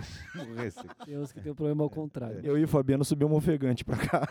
Não, mas por que que eu tô falando isso? Você desalinhou essa área da tua vida um pouco? Sim. Saiu da linha? Opa. Comeu mais do que devia? Agora você está pagando preço. É. Então, enquanto, aonde você não anda na linha, você vai sofrer algum tipo de, de consequência. Quão fora da linha você está? Tá. Para quão longe você está indo? No caso de Jonas, ele foi para Tarsis, irmão. Ele foi para ele foi para longe, ele foi para muito, ele foi no sentido oposto, né? Nós estamos com uma hora e cinco de transmissão e essa luzinha vermelha significa gravando. Ah, Ah, Posso trazer um anexo histórico aqui? Vocês estão estão com um monte de anexo espiritual. Vocês estão com um monte de anexo espiritual aí. Posso trazer um anexo histórico? É, eu tava dando uma, uma, uma zapiada no Google e eu tava vendo que parece que o principal deus que eles uma adoravam. zapiada no Google. É. uma Google, sei lá. E, é, o deus, o principal deus que essa galera adorava era Dagon. E curiosamente, Dagon, ele é um ser que ele é metade peixe, metade homem. E algumas pessoas estavam dizendo ah, nesse texto que eu estava lendo, estava dizendo que quando Jonas ele foi, ele, ele foi, eh, como é que pode dizer, Lançado. do peixe, é, Engolido. não, expelido pelo peixe, essa, essa, essa cena de um homem saindo do mar e trazendo uma mensagem, isso de alguma forma Deus, é como se isso conectasse, alinhasse com, com aquilo que Deus tinha para aquele povo. E isso trouxe uma, um estalo, porque para a gente, talvez que estamos nessa áurea, estamos nessa áurea espiritual, é fácil ouvir uma palavra e discernir. Mas Deus, ele se utiliza da cultura, da, a gente estava falando outro dia de uma tribo lá que caçava macaco. Cara, como é que Deus vai falar com esses caras, meu? Será que Deus vai aparecer um pastor Em- com a Bíblia na mão? Então, a natureza fala. Isso, entendeu? isso. A, a natureza manifesta a glória de Deus. E, e é isso que fazia, por exemplo, caras que nunca tinham vindo, entrado numa sinagoga ou, sei lá, tido, tivessem experiências Crer, tão né? profundas com, com o Senhor, né, cara?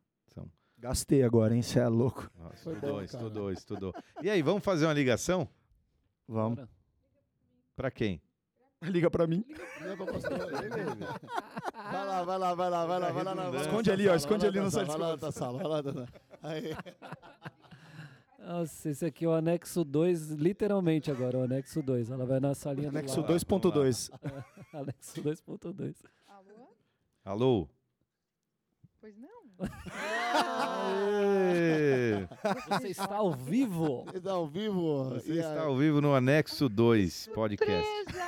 Mas você, infelizmente, você não ganhou a televisão porque você tinha que atender falando anexo 2. Aê! Ah, que Perdeu uma pena. TV 46 polegadas assistir a Copa. Mas vai pra lá, vai pra lá. Ah, puxa vida. Mas ganhou a participação aqui no nosso podcast, no anexo 2. Marcinho, faz as honras aí. Eu, eu, eu queria fazer uma pergunta sobre o culto, mas você não foi no culto. Eu não fui. Então você acaba de Perdi perder um tudo. Onix 1.0 E quilômetro. um boné. Mas está concorrendo a um Fiat 147 se responder quem Gente, foi a Jonas pessoa- na Bíblia.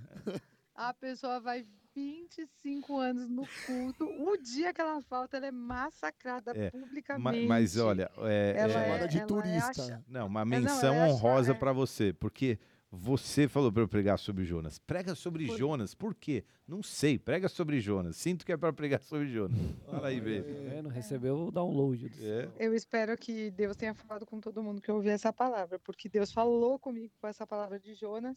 Só que como eu não podia pregar, eu mandei meu, meu profeta na frente, entendeu? Ah, tá. Entendi. Entendi. Brincadeira. Mas a vida do crente não é fácil, né? Faltou num culto, já tá. Não, senta, senta ele. Sem graça, é, sem graça. é. Põe ela lá. Eu, eu até, inclusive, ouvi dizer que vocês estavam falando sobre um chamado e sobre não poder dizer não. Pois é, desse jeito. Né? É. Você- Deus manda você ir para sei lá para onde. Se, se você der uma paradinha no meio do caminho, os irmãos já sentam você, já fala tudo Não, ma- mal mas, ó, é, eu vou fazer uma menção que eu fiz no culto, que os Hum. caras começaram no navio a indagar a Jonas. Quem é você? Hum. Da onde você vem? Que Deus você serve? O que você faz? Só uma, uma sabatinada, assim, né? Eu não Hum. sei, eu acho que pegando pelos colarinhos, né, Ale? Não assim, tipo, ô, fala aí, que, de onde você vem? Mano, o que, que você tá fazendo? Por que, que você tá causando? ele Que- na que- prancha, velho. Colocaram ele na prancha, com uma mão para trás, é uma espada. E, e perguntas são uma forma de você poder resolver e alinhar e descobrir. Deus faz perguntas, pastor faz perguntas, tua esposa faz perguntas, teus amigos te perguntam quando algo não vai bem. E isso, isso não é uma, uma igreja caindo em cima, é a igreja amando. Pô, por que, que Mas, você não veio? Por que, que você não tá falar? vindo? É, mas isso é interessante mesmo. Hoje eu estava no carro e eu peguei um trânsito absurdo, porque hoje é o dia do jogo da Copa, né? E eu, e eu tinha um compromisso na Zona Sul, moro aqui em Guarulhos, e eu estava vindo. E aí você fica já entediada, põe músicas, enfim. Aí eu estava ouvindo rádio. E inte- interessante, porque uma pessoa estava falando exatamente sobre eh, fazer perguntas. E e o poder das perguntas, né? Porque a gente está sempre reagindo. Eh, então fala assim, por que que você não foi não sei aonde? Aí, aí em vez de você falar, você gostaria que eu tivesse ido? Eh, por que que você gostaria? Eu perdi o quê, né? O que que eu perdi? nessa-" Você já fala, ah, você está me julgando, você não sabe o que estava vivendo, o que que eu vivo, como é a minha vida. Então, a, a fazer perguntas realmente é um é uma arma muito poderosa contra a gente, é, é uma arma muito poderosa que nos defende e que nos ajuda a entender o outro, né? O diálogo. Então é bem interessante mesmo, porque eles perguntam, né, para ele, por que que você está aqui? O que que você está fazendo? Você ferrou com a minha vida, né? Em vez de pegar já já já jogar sobre ele a o que, que ele merecia, né, no caso, né? E com pergunta, pastor, a gente sempre pega quem tá avulso, né? Porque a pergunta ela te joga no. É, parede, e né? a pessoa precisa pensar para tomar, para agir. É, pastor, Ela precisa. Pode falar, Rodolfo. fazendo um, um feedback do anexo 2, eu tive alguns já, né? E uma das coisas que mais me falaram, assim, mais de tipo umas três pessoas, assim, diferentes, em diferentes ocasiões, me falaram a mesma coisa. Falou, o legal do podcast do anexo 2 é que vocês estão perguntando coisas para o pastor ou para a pastora que nós gostaríamos de fazer sobre a palavra de domingo. É isso muito legal. Muito É, no, legal. ca- no caso, as perguntas. Eu não tô conseguindo migrar aqui, cara, mas per- per- é, busca aí, Cauê. Se eu não me engano, Jesus, fe, Jesus Ah. fez mais de 200 perguntas no ministério dele. Então, algumas perguntas que a Ah, gente. que- ele, que- é que- exatamente isso. Ele fala assim, é, quando, E quando você? ele vai o que que curar alguém, acha? É. quando Não. ele vai curar alguém, Ele sempre fazia a pergunta. aí cara. ele falava assim, vo- é, você, que- o que, quem que você acha que eu sou? é, né? Ele sempre perguntava, as pessoas falavam, ah, estão falando aí que você é Elias. Eu, Não, não, estou falando sobre você. E você? Quem você acha que eu sou? Suas convicções, né? O que... É, e, e quando ele ia curar uma pessoa, ele falava, Exato. o que, que você quer? O que queres que eu Tipo te assim, faça? Meu, por que, que a pessoa é cega? Tá Você óbvio, eu quero curado? enxergar. É. Ah, não- né? Pergunta isso pro Jesus, ele- cego, né? é, Pergunta pro cego. O que queres que eu te faça? Eu quero um cão guia. Né? Não, mas, mas a verdade é porque Jesus queria entender a intenção de fazer com que aquela pessoa quisesse exatamente Então, aquilo que. Mas não ela que, não que eu acho que Jesus quisesse conhecer. Ele conhecia. Ele queria que a pessoa, pessoa entendesse e entendesse. compreendesse. é. Exato. que compreendesse. Agora, no E nosso aí- caso, os mortais, sem ser Jesus, que não sabemos, não sondamos os corações, as perguntas têm um caráter investigativo mesmo, né? Você tem que receber pergunta, não como alguém que está te ferindo, mas como alguém que está te amando, querendo, querendo saber. Quando, você, quando a pessoa senta na salinha com você, o que, que você faz? Você pergunta, não pergunta? Pastor, Só que as pessoas se uma- ofendem, né? posso fazer uma pergunta? Aí, ó. ó deixa. É, Olha que interessante. Ne- Nesse nessa comentário que eu estava ouvindo, era coisa de rádio, né? Eu realmente não sei, você vai dizer melhor. Eles estavam falando que, que a esposa, ela é a coluna, ela é a pessoa que faz uma balança ali, e que a palavra fala que ela é ajudadora. Hum. Mas a, uma das entrevistadas lá, ela falou que também a raiz dessa palavra é uma opositora fiel. Uhum, Olha que uhum, É isso mesmo. É, e, e olha que interessante isso, né? Porque ela é uma opositora fiel, quer dizer, ela tá contra? Não, ela é um com o marido, só que ela vai ser o contraponto às vezes, do Da pensamento relação, do do marido. pensamento. Exatamente. E o papel da esposa, muitas vezes, não é falar, ah, é perguntar. E Olha quando a mulher ela faz uma pergunta, olha que interessante, quando a mulher ela faz uma pergunta, nós estamos falando tudo isso porque Jonas foi inquirido lá pelas aqueles caras do barco. Mas quando a esposa ela, come- ela faz uma pergunta para o marido, então ela coloca ele numa condição não de, de, de oposição, assim, tipo, é, você vai fazer, é, mas, mas como você pretende fazer isso? É. Mas por quê? Sabe que figura e- é essa? A tancinha. Ah, A figura é a seguinte: quando você olha no espelho, você coloca a tua mão direita no espelho, qual é a tua mão no reflexo que está sendo colocada? Esquerda. A esquerda. E quando você coloca a esquerda, é a direita.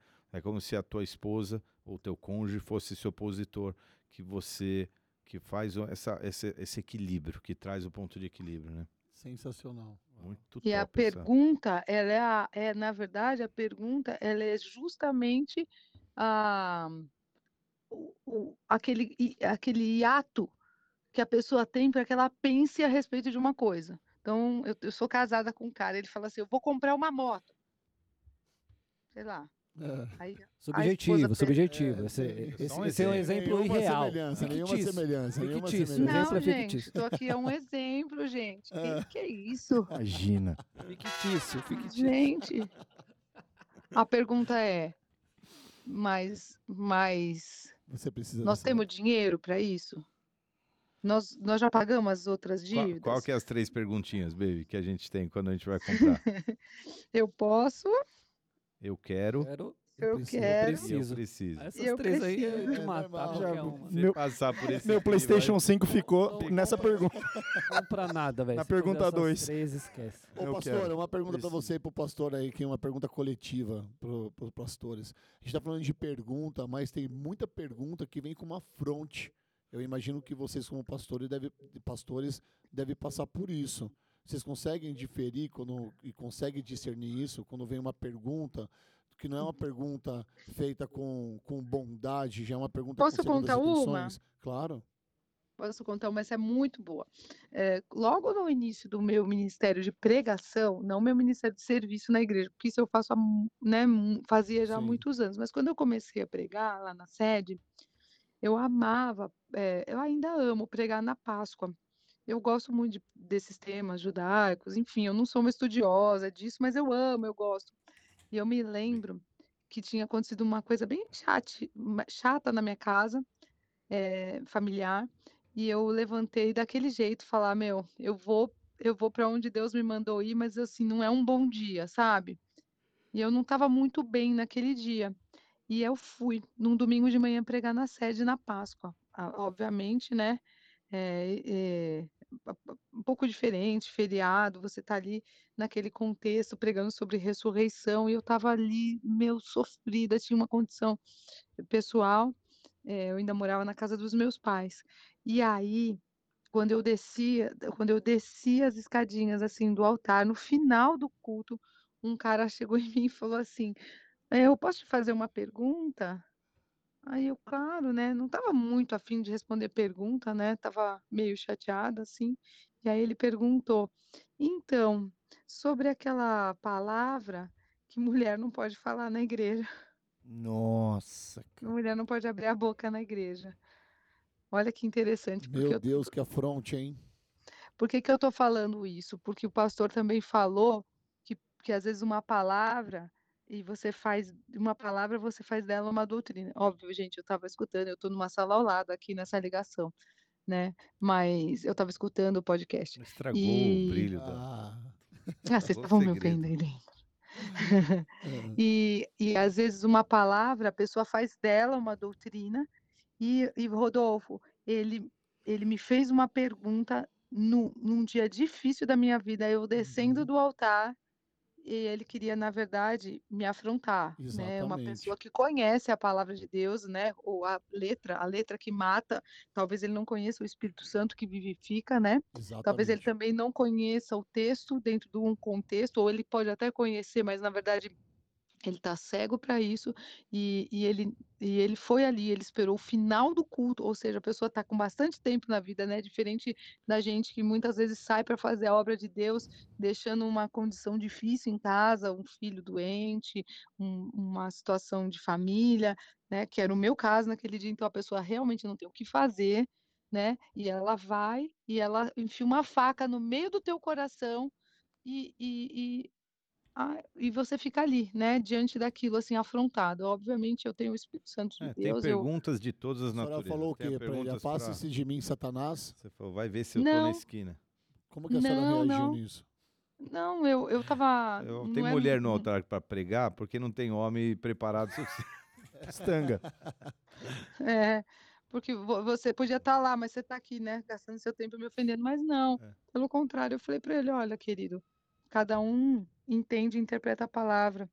E como bem entender, se você não se sente bem vindo numa igreja onde tem mulher em cima do altar, existem mais milhões de outras igrejas que, que vão te poupar desde você passar por isso. Você conhece mais a palavra do que eu, talvez. Entendeu? E Lá- passou. Lá do bom diz que Jesus também passou, né? A lei de Ah. Moisés diz que nós passou, né? precisamos apedrejá-la. E você? O que você disse? Perguntaram para Jesus, né? Uhum. Aí Aí, devolve que que com aquela falou? perguntinha maravilhosa, né? Se quem não tem pecado, né? É, então, Você não Você tem. não tem pecado, mete- não, irmão? Nossa, excelente exemplo, hein, pastora? Que, que... Já ouviu a piada que os caras estavam querendo uma, uma pessoa? E aí chegou um, um cara e falou assim. é, lá em Portugal, né? É, Não, no Portugal não pode mais falar agora de Ah, não. português. Ali no jardim É. da Rua Portugal, aqui em São Paulo. E aí o cara, quem não tem pecado, atira a primeira pedra. Aí, pei, o cara deu uma na cabeça dele. Aí falou, português, você nunca errou? Ele falou, dessa distância, nunca.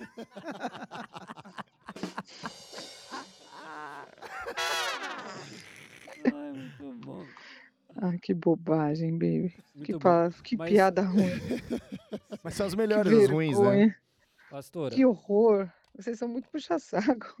eu vou fazer um, um anexo então, mas tem um outro lado também. Tem gente que é mal intencionada em pergunta, mas não que seja a nossa realidade, mas eu vejo que algumas igrejas têm uma cultura eh, de chamar a pessoa de questionador, por exemplo. Então, pessoas que fazem muitas, muitas perguntas, às vezes elas são rechaçadas também. Ah, você- Uhum. esse cara pergunta demais, e- e, aí usa-se esse termo questionador como questionar fosse algo eh, pejorativo, Ruim. é, ruim Isso. né? E, e- então tem isso também, né? Tem esse, esse inverso também, né? De às vezes o, vou dar um exemplo, tá? Às vezes o líder não é muito preparado e aí a pessoa começa a fazer pergunta e isso incomoda irrita a pessoa e aí esse cara que faz pergunta ele acaba sendo como, né? Fica de canto, você é chato, você pergunta demais, você é, e aí Funciona. só para terminar, qual que é o limite do desse questionador, né, vamos dizer assim, não, não se tornar o que o Rodolfo apontou? Porque tem uma diferença de da afronta de uma pergunta, como essa essa sem noção que fizeram para você, e de alguém que realmente quer entender, né? É, eu achei bonitinho. A gente teve a semana passada na, na formatura do Mergulhando da Palavra. E tinha uma senhora, ela é do Bola Master, então ela é uma senhora mesmo. E ela, ela, e ela foi a oradora da turma. E ela estava muito honrada, ela deve estar nos ouvindo. Um beijo, querida. E ela ela estava muito honrada de, de poder ser a, oratu- a oradora daquela turma. E eu achei interessante e bonitinho que ela falou assim: eu perguntei muito nesse curso, "Cê- professores, vocês me desculpem, porque eu perguntei muito o, cu- o curso inteiro. E, e ela pediu desculpa de ter perguntado muito. Eu realmente não estava na sala, não sei o- qual foi o limite dela, mas eu, eu penso que toda pessoa que está numa condição de responder perguntas, seja ele um professor, um mestre, eh, um pastor, ele tem que também, ele precisa ter humildade. Porque o que acontece com as pessoas é que elas não gostam de ser, de ser questionadas porque elas não conhecem as respostas. E eu acho que o ser humano ele podia ser muito mais verdadeiro. Então tem coisas que, por exemplo, no podcast eu vou falar, não sei. Pergunta isso para o Márcio, porque ele é um estudioso dessa área. Entendeu? Ninguém na vida sabe de tudo para responder tudo. E eu acho que o segredo de perguntas e respostas é a gente poder dizer que não sabe. No sentido, gente- no sentido positivo de questionador em aula, maravilhoso, cara. Você, sabe por quê? É, vou nós, nós andamos de lado geral aqui, né? Nós andamos de Nossa, Patinama. Nossa, pandão de lá. Mas assim, o- a gente, to- muita gente questiona o sistema de ensino hoje, que é um ensino baseado em, em decoração e não em ensinar a pessoa a pensar. E uma das É, formas de você, você, por exemplo, questiona, né? É, É, e uma das gosto. formas de, de, de você ensinar a pessoa a pensar é você conseguir indicar o porquê daquilo, né?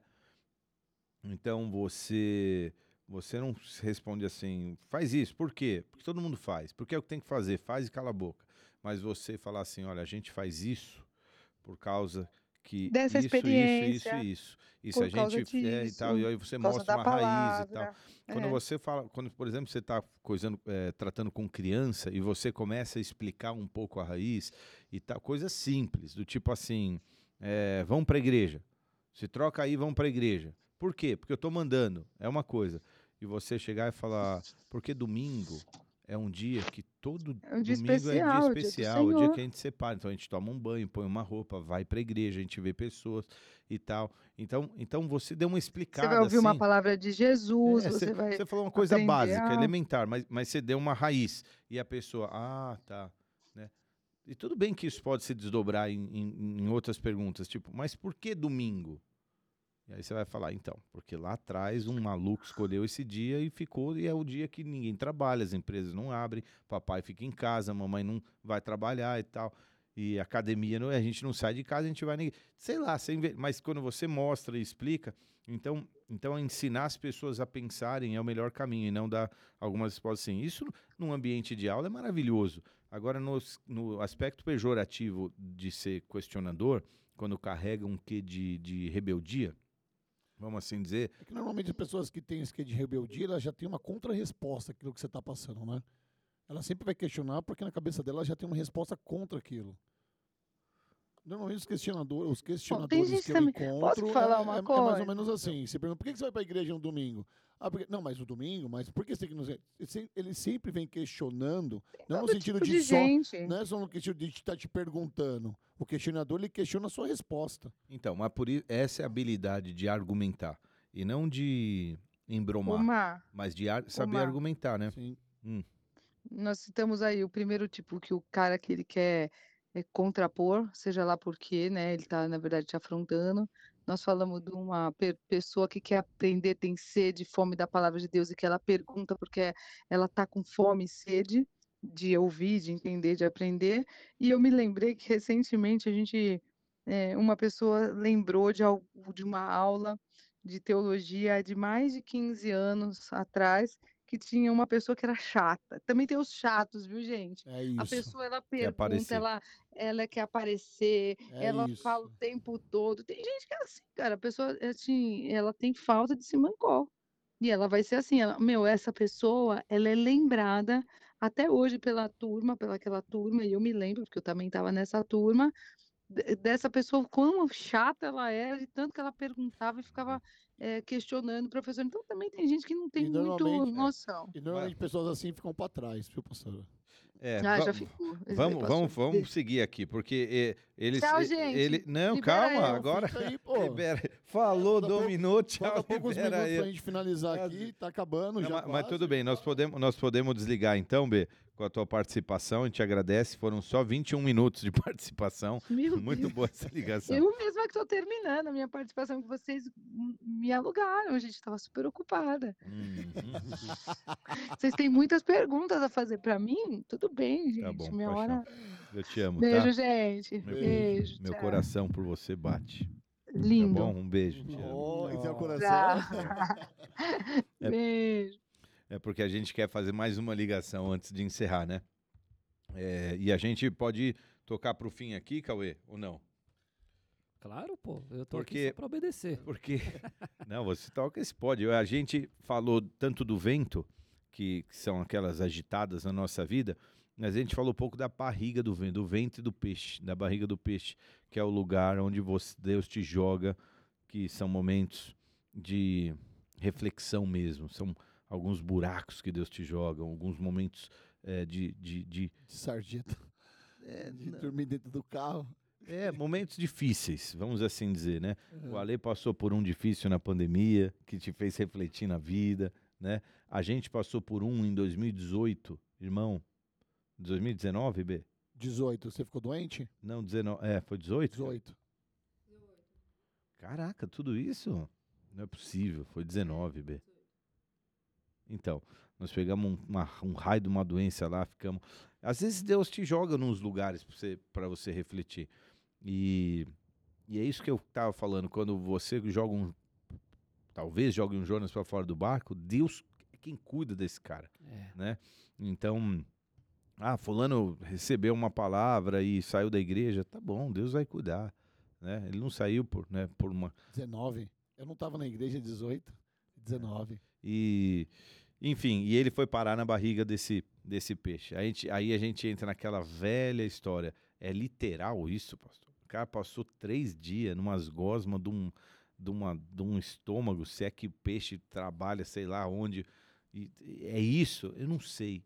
Não- eu não sei. Que história louca, né, velho? mas, mas é o lugar onde você. O que importa é que é o lugar onde você processa e reconhece algumas das suas falhas e faz uma oração linda, um clamor ao Senhor por socorro quando você reconhece tudo isso. E a barriga, ela é tão importante quanto o vento, porque na verdade o vento e o peixe são importantes na tua, no teu processo de retomada, né? Eu creio que é literal. No lance do peixe. Você acha que tem uns peixão grandão mesmo?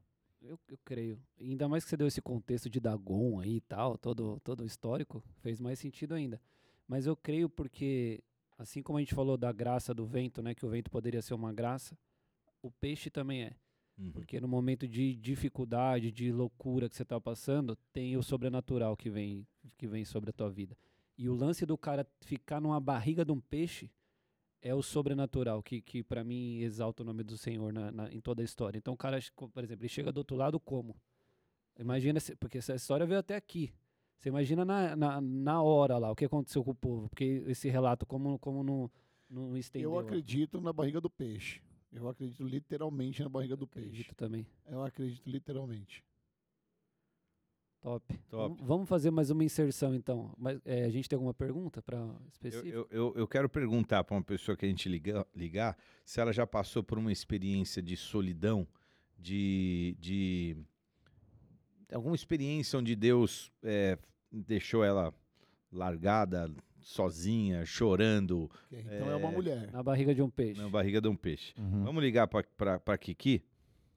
Diaconisa Kizzy. Kise de Paula. Ixi, agora eu tenho dois números dela aqui. Sempre tem isso aí nas agendas, né? Sempre tem, cara. É, me ajuda aí. Vamos ver. Vai no WhatsApp e vê qual que é. Qual o final Boa. do número? Final. Final.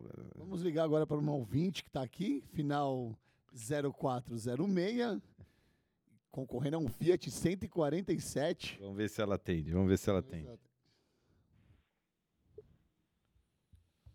Manda aí, Cauê. Manda aí. Chamando no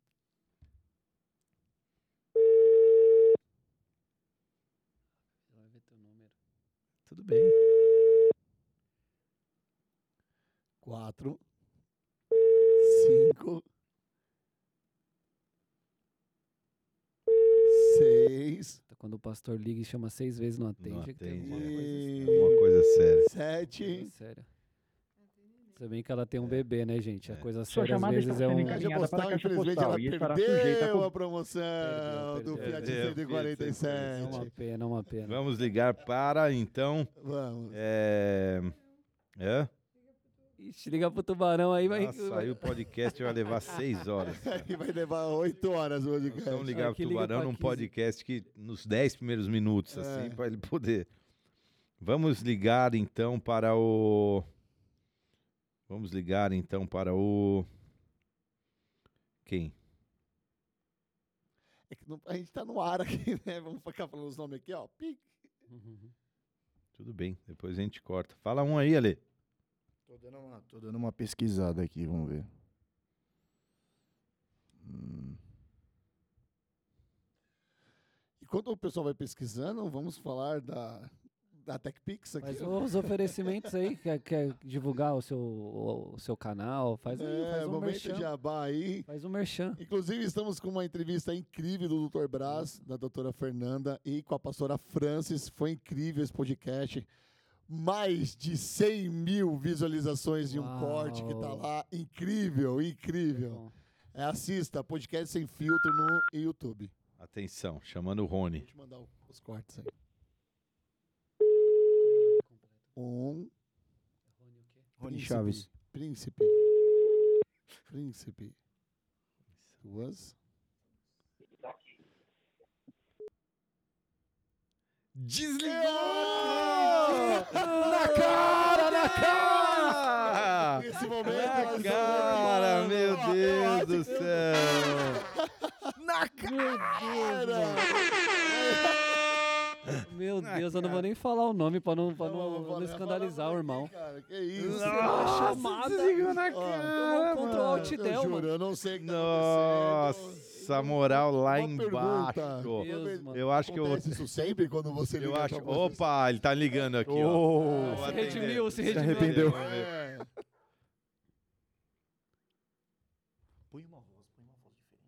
Alô, Oba!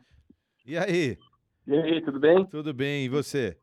Bom, o Murilo que atendeu aqui desligou esse cabeção. Ah, culpa do Murilo. Você está ao É o vivo Murilo no agora. Podcast. Né, velho? Tá É bom. isso, Ufa, pô. ufa, você tá ao Rony, vivo. você está ao vivo. Podcast Anexo 2. Ai! Ai, Eu levei agora. um soco no Murilo agora, que a gente tava ficando de lutinha.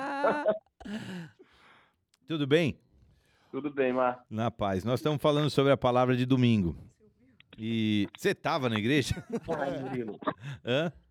Para, Murilo. Para, Murilo. Ô, Gurilo. Deixa teu pai em paz, rapaz. Alô, Rony. Ele desligou de novo. Não, Não, não. desligou? Desligou. Meu Deus, cara. O Tá, Murilo, tá- o- tá complicado. o Mumu tá... É hora de lutinha. Na hora da lutinha não dá pra, não dá pra interromper, Tá né? causando, tá causando lá. Eles não param. Bom, vamos ver. Última chance, então, vai. É. Você vai ficar sem... Ama- Oi. Amarrou o Murilo? Não, mas ele tá quietinho agora. Você vai ficar quietinho, né, Lilo? Ele, tá, com a cabeça aqui não vai ficar. Tá bom. Mas eu tava assim, mal, tava assim, ontem, é, no assim. É, a gente estava falando sobre Jonas e sobre a barriga do peixe.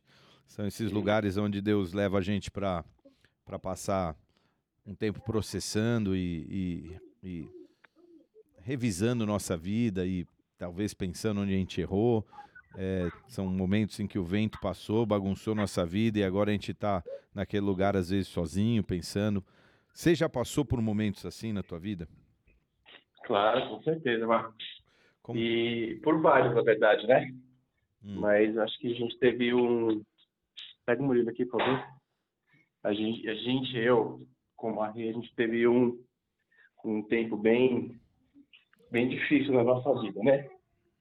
Que foi, a, não sei se todos conhecem, né? Mas com certeza você sim, que participou muito de próximo, muito próximo, né? Desse, dessa fase da gente, Uhum, que foi a perda do, do Gui, né? Do nosso filho, do Guilherme. uhum. E nesses tempos Deus leva. é, às, vezes, às, vezes, às vezes é uma experiência que pode ser do casal, mas ainda que seja do casal, cada um processa de uma forma individual, pessoal, né? E, e nesses momentos a gente organiza prioridades e, e, e, enfim, põe a vida em ordem, põe a vida em dia, renova o nosso temor ao Senhor. Foi assim naquela época para vocês um pouco, né? Você fica um pouco no silêncio, você fica um pouco pensativo, a vida não é igual, né? É o tempo da É barriga. verdade. É, é, uma, é uma loucura, assim, né? Uma, é uma mistura de, de sentimentos, né? Porque por mais firme que a gente esteja no Senhor, a gente questiona, a gente quer entender, a gente quer saber por que que aquilo está acontecendo, né? É, e a gente teve esse, essa, essa nossa fase, eu principalmente, é, posso dizer assim que foram talvez uns três meses, né? Foi a nossa, o nosso luto, que a gente resolveu sentir, viver o nosso luto mesmo, porque a gente não queria ficar é, com aquilo para o resto da nossa vida fazendo é, parte de um momento de tristeza, né? Uhum. A gente queria, meu, vamos viver o nosso luto, vamos para cima, vamos chorar, vamos fazer tudo que a gente tem que fazer para que seja uma, uma página virada, assim, não que a gente é, vai esquecer do Gui, não é isso, mas é, é, entregar realmente nas mãos do Senhor, né? E eu acho que foi isso o que a gente fez, né? A gente teve o nosso momento de, de questionar, de querer saber. Daí eu falei assim, meu, se o Senhor que entregou, ele, ele retira a hora que ele quiser. E se um dia Deus quiser me contar, quando a gente estiver lá na glória, lá na glória qual foi o motivo da permanência do Gui só por 21 dias, é, vai ser da vontade dele e, e tá bom, né? A gente entendeu isso. Uhum. E sim, a gente passou por eu, né? Agora eu vou falar por mim, é, por esses por esses dias, por essas semanas, né? Assim, de, de muita dor, mas para a gente foi foi é, um momento precioso também, porque foi quando a gente é provado na nossa fé, porque talvez ali em, tu, em tudo que acontece na nossa vida a gente pode tomar dois caminhos, né? Que é o caminho da, da lamentação, da daquilo que você quer deixar para lá, ou de você jogar meu, tudo dar a pra volta cima, por né? cima, é e ou não, ou se, se fortalecer. E ali foi até uma coisa é, que foi preciosa para gente, para a gente entender o quanto que a gente é, era é, querido pelo Senhor mesmo, porque ele ele cuidou da gente naquele tempo, né? Uhum. Foi um tempo que a gente podia ter chutado o balde, mas é, a gente a glória não é nossa de ter permanecido, é, permanecido, mas a gente entende que foi muito mais dele de ter cuidado da gente naquele momento do que é, méritos nossos, né? É verdade. É, eu me lembro bastante desse tempo e, assim, Deus é um Deus que age em todas as coisas, né? E, e ele consegue tirar experiências boas de situações ruins e às vezes um vento, uma, uma, um vento de peixe se transforma em algo bom. E pelo menos nesse tempo, pelo menos as nossas vidas se aproximaram muito, né? Pelo menos a nossa relacionamento e amizade se estreitou demais. Se tem alguma coisa boa que pode se tirar daí também, foi um pouco disso, né? É. É, é, é verdade. E é engraçado que essa, como que essas coisas acontecem assim, é, porque é, eu tenho os meus pais que são muito próximos, né? Eu tinha até a Rê, mas a primeira pessoa que ficou sabendo foi foi você, né? Assim como um pastor, como aquele que que não só um amigo, mas aquele que cuida e tudo mais. E o mais engraçado eu lembro quando a gente estava naquela sala de é, lá eh, lá no hospital lá que é onde fazia o reconhecimento Assistente Você não social falou- lá. Que, que você não falou uma palavra. Né? Você só ficou do meu lado e foi aquela, aquela coisa de do ombro, assim, sem, sem ter falado uma palavra, de ter aquela, aquela pessoa, aquele amigo, aquele pastor, aquela pessoa que, que eu sabia que eu podia contar eh, em todo momento, né? E, e é isso. Uma vez você pregou- uma palavra também sobre se performar, da nossa cobrança em performar. E, e você mencionou isso, e isso gravou. Porque tem horas que você não precisa performar, você só tem que estar ali, você só precisa fazer a sua parte como um pastor, um irmão, enfim, quem quer que seja de, na vida de alguma pessoa, né? Verdade. É isso aí. Tá bom, meu irmão. Na paz. A Francis botou o fone aqui. Você ia falar alguma coisa, Bê? Não? Não. Rony. Oi, Fran. Oi, lindeza. Eu nem tava aqui, mas é, você sabe, gente, que todos que estão nos ouvindo, né? Deus às vezes coloca pastores dentro de baleias. É. Como naquele, nesses dias, né? Tantas vezes, nas nossas vidas, nós fomos provados. E, e nós também vamos dentro de barrigas de baleia sem saber o que fazer, sem saber para onde ir.